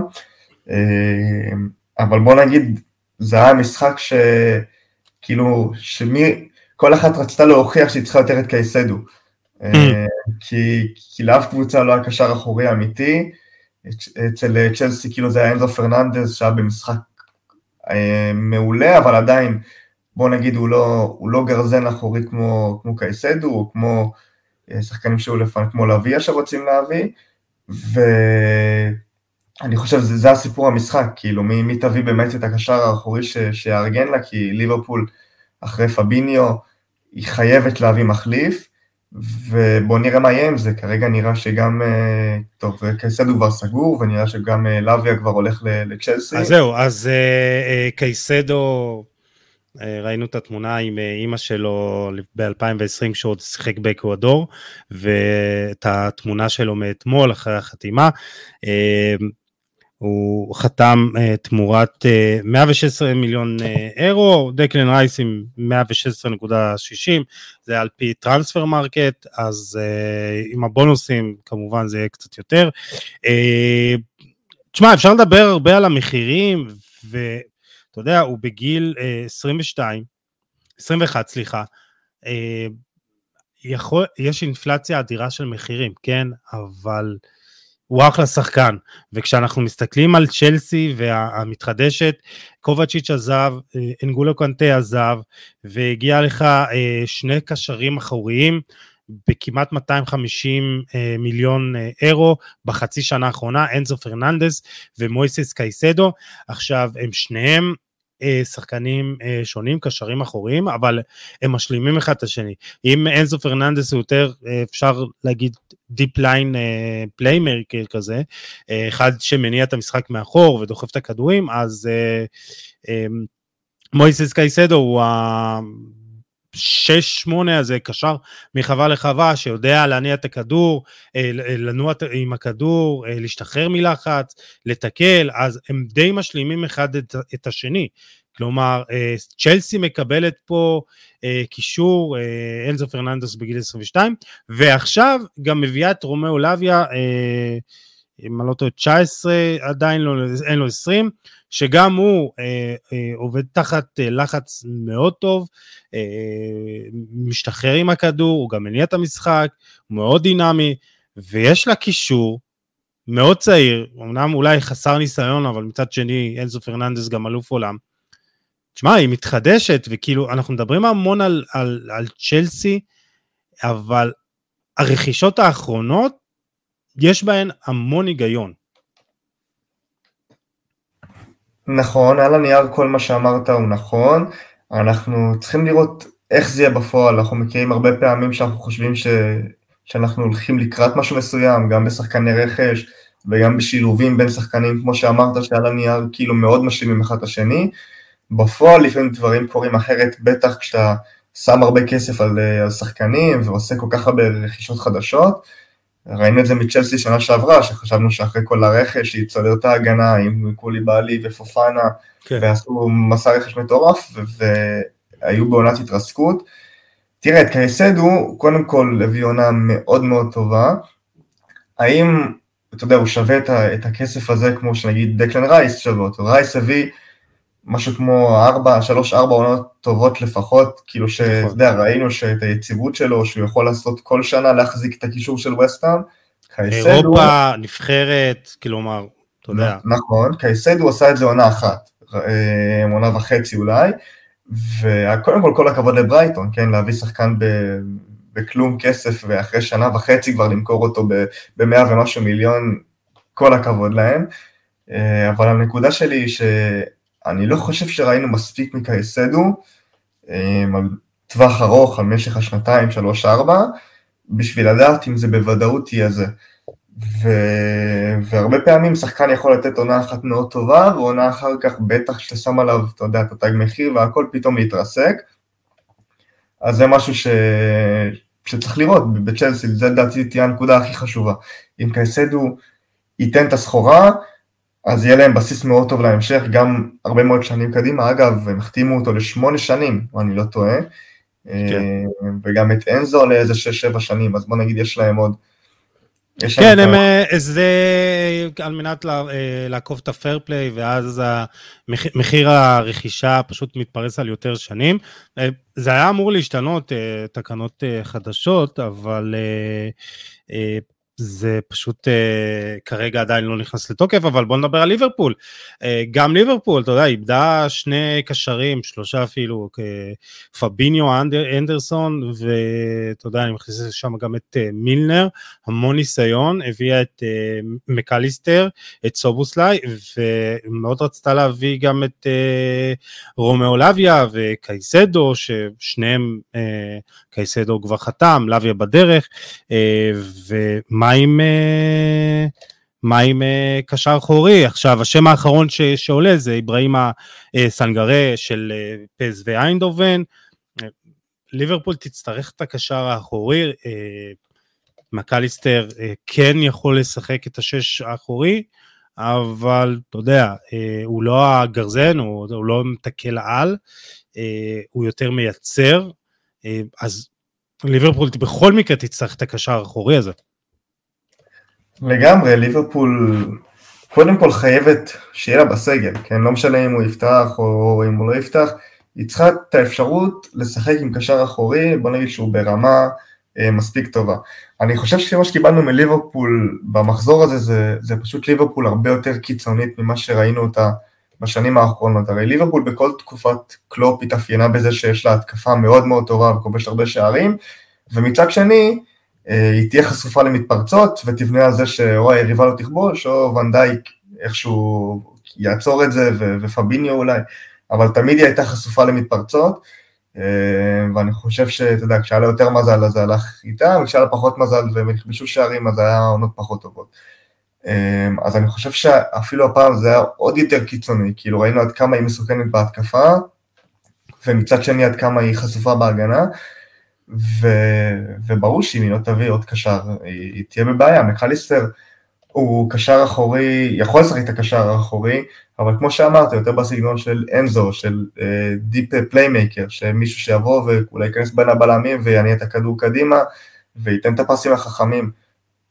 כמו שאמרת, הוא לא הגרזן, הוא לא מי ש, שיעצור את המתפרצות, שיעשה את, את הפאול של הצהוב שצריך, שייתן את התיקול בזמן הנכון, ואני חושב שהיא חייבת אפשרות כזאת, לפחות על הספסל, בין אם קלופ יחליט כאילו לשחק איתו או לא, קודם כל שתהיה אפשרות כזאת. כן. טוב, אז בואו נראה מה אה, נסגר עם אה, סנגרה. מנצ'סטר יונייטד אתמול, אה, כמו שאמרת, וולס הפתיע עם מאמן חדש, גארי אוניל במקום לופוטגי, ובמשחק שלא היה מאוד קרוב להסתיים אחרת. ותשמע, אני לא יודע איך היציאה הזאת של אנדרי אוננה לא הייתה עבירה, לא הייתה פנדל בסוף, דקה 97, אבל עוד לפני כן וולפס שיחקה לא רע והגיעה ללא מעט הזדמנויות. אמ, ומרקוס רשפורד שלא עשה כלום והשאיר אותי בלי נקודות בפנטזי שעוד מעט נגיע אליו. קודם כל בעקבות ה... אם אתה יודע אם כבר פנטזי בעקבות המצב של וולפס אני הייתי בטוח אתה יודע מחליפים מאמן יומיים לפני תחילת עונה אני הייתי בטוח שזה יהיה משחק קל ליונייטד אני ממש שקלתי לשים את ברונו קפטן, וברגע האחרון החלפתי להאלנד, אז זה הלך לי טוב בוא נגיד, אה, אבל באמת הייתי בטוח ש... שיונייטד תבוא למשחק קל, ווולבס זו הקבוצה שהכי הפתיעה אותי כאילו במחזור הזה. כן. אני לא זוכר קבוצה שמגיעה לאולד טראפורד ומשחקת ככה. אתה יודע, כן היו קבוצות שהגיעו לאולד טראפורד וניצחו. אז, אבל... אז בוא, בוא, בוא אני אגיד לך רק קצת נתונים. 23, אה, 23 איומים לשער של וולפס, לעומת 15 אה, של יונייטד, 6, 6 איומים למסגרת של וולפס, לעומת 3 של, 3 אה, של יונייטד, שערים צפויים, וולפס עם 2.35 ויונייטד עם 2.21, וולפס יכולה לצאת מאוד מאוכזבת. לגמרי, כמו שבאתי להגיד, אני לא זוכר קבוצה שמגיעה לאולטראפורד ומשחקת ככה, כאילו הרבה קבוצות הגיעו וניצחו שם, אבל, אבל לא עם, אתה יודע, לא ביכולת כזאת, ווולפס גם בעזרת קוניה ונוניאז שהיו במשחק מצוין, וגם נטו באמת, ואת נורי, כולם שם, הרגיש כאילו כולם במשחק טוב, גם למינה, הקשר האחורי היה, אני לא יכול, אתה יודע, לחשוב על שחקן אחד של וולפס שלא שיחק טוב אתמול, ולדעתי זה שוד המחזור, כן, היו, גם בלי קשר לפנדל, וולפס היו חייבים לכבוש, אני לא מבין איך, אף כדור לא נכנס, אני חושב שאם, מבחינתי אם קוניה היה שם גול כמו שהוא היה צריך לשים, הוא החטיא שם איזו החמצה נוראית, זה קרוב מאוד לציון 10 בעיתון, כאילו הוא הביא שם משחק מטורף, רק היה חסר את הגול. אה, הפנדל אני, אני גם חושב ש, שהגיע הפנדל. לא יודע, אני, נגיד... אני לא יודע איך כאילו הוא פשוט פספס את הכדור ולקח את הראש או כל הגוף של השחקן. טוב, בוא נגיד אם במונדיאל זה הפנדל על מסי, אה, זה, זה, זה יותר פנדל מזה. אני כן יכול לחשוב על הסבר אולי של עבר שבא ואמר כאילו הכדור ננגח גם ככה לא, לא לכיוון השער ו, וכאילו גם ככה הפגיעה של אוננה הייתה אחרי שהשחקן נגע בכדור. אני לא, אתה יודע, אני לא שופט, אני לא יודע את החוקים עד הסוף, לטעמי זה כן היה פנדל. אה, אבל אה, בסדר. אנחנו, אתה יודע, נשאר עם המחמאות לוולפס. ו... כן, היא באמת יכולה להיות uh, מרוצה. עוד משהו לגבי המחזור שאתה רוצה להגיד לפני שנעבור זריז לפנטזי?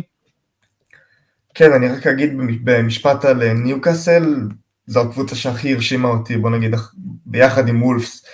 אה, במחזור, וולפס בוא נגיד יותר הפתיעו אותי, אבל ניוקאסל בוא נגיד המשיכו את מה שהם התחילו שנה שעברה, ואני חושב ש... שאדיהו בנה שם, כאילו אני, זו, אני לא זוכר מאמן שמשנה קבוצה ב-180 ב- מעלות, כאילו נכון שהוא קיבל כסף, אבל זה מעבר לזה, זה לקחת שחקנים כמו ג'ואלינגטון, כמו אלמירון, כמו בשנה שעברה את לונגסטאפ, וברן, שחקנים, אתה יודע, שלא היו טובים כל כך, בטח ג'ואלינגטון היה אחד החלוצים הפחות טובים בליגה, ופתאום ליצור פה ארבעה חמישה שחקנים, אתה יודע, שלא היו טובים ופתאום הם כל כך טובים, ו- וגם ברכש, כן, צריך לדעת לפגוע, ראינו את uh, צ'לסי מוציאה המון כסף השחקנים ו- ונופלת, ולעומת זאת, כאילו, אם חוזרים רגע לעונה שעברה, גם ההבאה של איזק ו- וברונו, וכמעט כל שחקן של ניוקאסל הביאה, הם פגעו בול, ואני חושב שהכל הולך לזכות אדי האו, זה באמת, הוא עשה שם שינוי, דיברנו על זה גם בחלק הקודם, על איך הוא חיבר, אתה יודע, את הקהל במגרש, וכל ה, האווירה בעיר שהייתי שם, אני הרגשתי ש, שמשהו אחרת. אה, אז הוא מבחינתי מאמן ענק, ומה שהוא עושה שם זה, זה אדיר וכיף לראות, ו, ובוא, אני מחכה כבר לראות אותם ב, בליגת האלופות. Uh, טוב, אבל עד uh, ליגת האלופות, uh, פנטזי, uh, תשמע, היה לי קטע uh, די, uh, כאילו, לא יודע, הזוי, מצחיק. אה, יום שבת, אה, פתאום אני רואה, יש לי 57 נקודות, כשהמקסימום אה, זה איזה 60, פתאום אני מתלהב, בואנה, אני, אתה יודע, מקום שלישי, סתם, 1,600 בעולם. ואחרי איזה שעה, פתאום אני רואה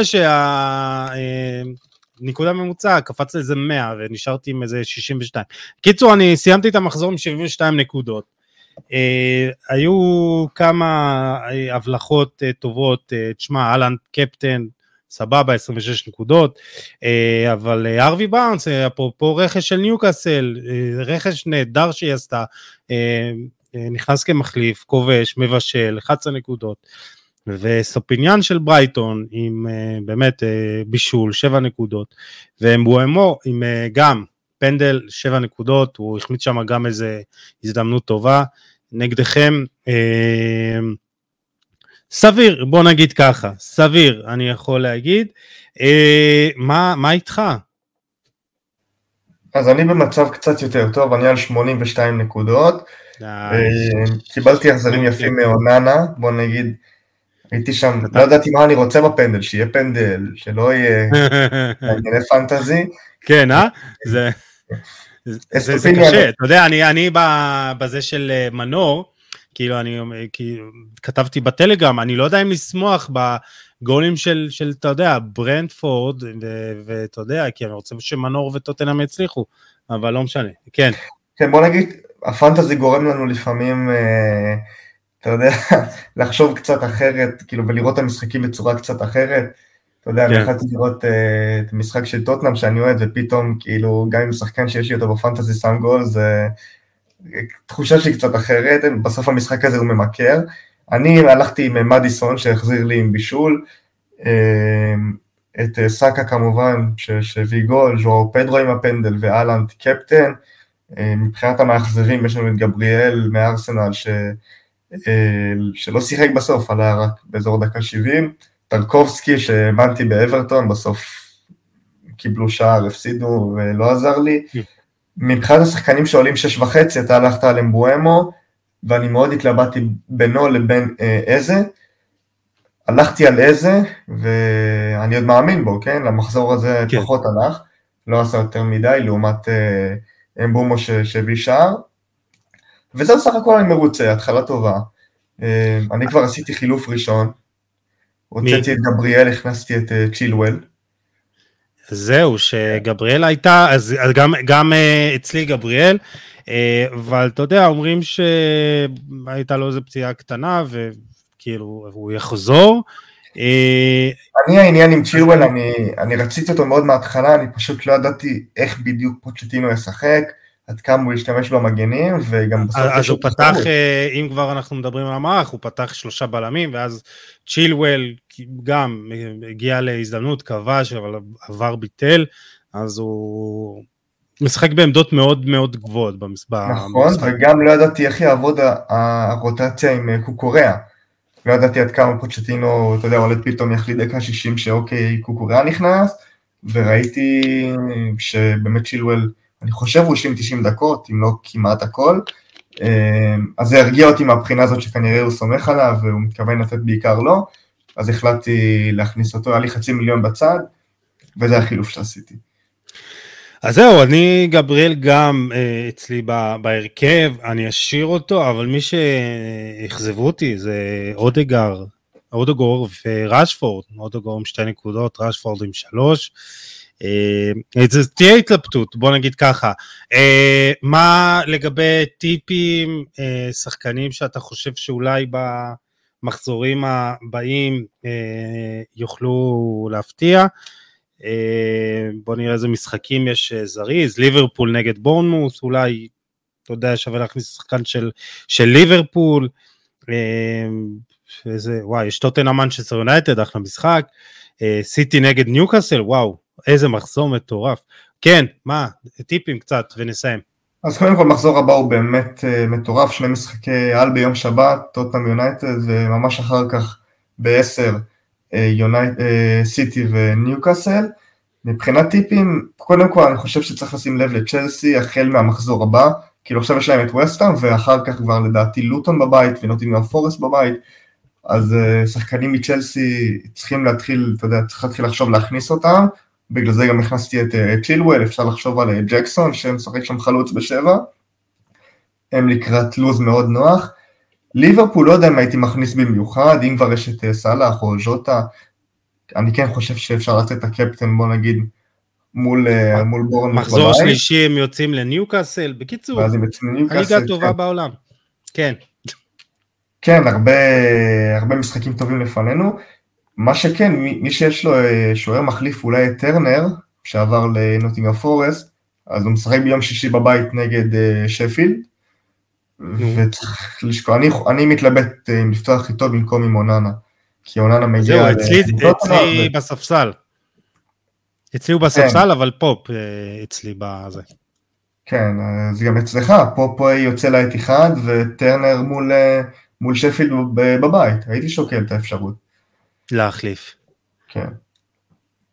קיצור, בהרכב אפשר להחליף חופשי עם הספסל, אבל יש לך רק חילוף אחד, כאילו, להביא שחקן אחר. נכון, נכון. אני עדיין מתאפס על החוקים. טוב, אני מקווה לטוב, מה אני אגיד לך? אה, העיקר שאנחנו מעל הממוצע, לא יודע מה, מה איתך, אני... אתה יודע, לא רוצה ליפול. אה, מקווה שעוד אה, ווטקינס אה, יפציץ, ו... אלוורז אולי גם, אני אשאיר אותו בהרכב כי דה בריינה פצוע, אז אני מניח שהוא ימשיך uh, בהרכב. דה בריינה uh, אמור לחזור רק uh, בעוד חודש, כחודש, עוד פציעה ב hamstring, מקווה לטוב. עידן בן זקן, תודה רבה על הפרק הזה. כמובן, החלק הראשון, טסים לממלכה, אנחנו עוזרים לכם להגיע למשחקים הכי שווים, הכי גדולים, אבל לא רק, גם למשחקים של... אה, קבוצות כמו ברנפורד ו... ולידס אולי בצ'מפיונשיפ. קיצור, יש, יש, אה, אפשר להגיע למשחקים.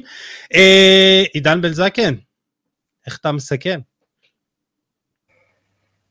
תענוג לדבר כמעט שעה וחצי על כדורגל זה... שעה ארבעים, אבל מי סופר? כן, זה, זה תמיד כיף, קיבלנו אחלה של מחזור פתיחה, ואיזה כיף ש... כשהפרמייר ליג חזרה, אני כבר לא יכול לחכות ליום שבת. אה, אני יודע מה, אפילו, אפילו לשישי, אפילו ל- לראות את צ'פילד uh, ונוטינגאם זה... כן? כן, אני כבר הודעתי לחברים ששישי ערב מהיום, כל עוד יש משחקים זה תפוס. Uh, אז גם לזה אני מחכה, אבל יום שבת אמור להיות אדיר. בתקווה שהקבוצה שלי לא תפשל כמו, כמו תמיד, בוא נראה. ונקווה שסוף סוף מנור יקבל דקות וחסר לפוסטטוגלו. כרגע אני לא מחבב אותו. הוא עוד יקבל, הוא עוד יקבל. לא, לא, אה, טוטנאם עושה דברים טובים, ובואו נראה אה, בסגנון המשחק של טוטנאם, אה, יהיה מעניין, במיוחד עם מנצ'סטר יונייטד, שאפרופו אני חושב שמתאים לה יותר לחכות מאחור ואז לצאת למתפרצות, טוטנאם עם הלחץ הגבוה, בקיצור יהיה משחק מעניין, צפי להרבה שערים.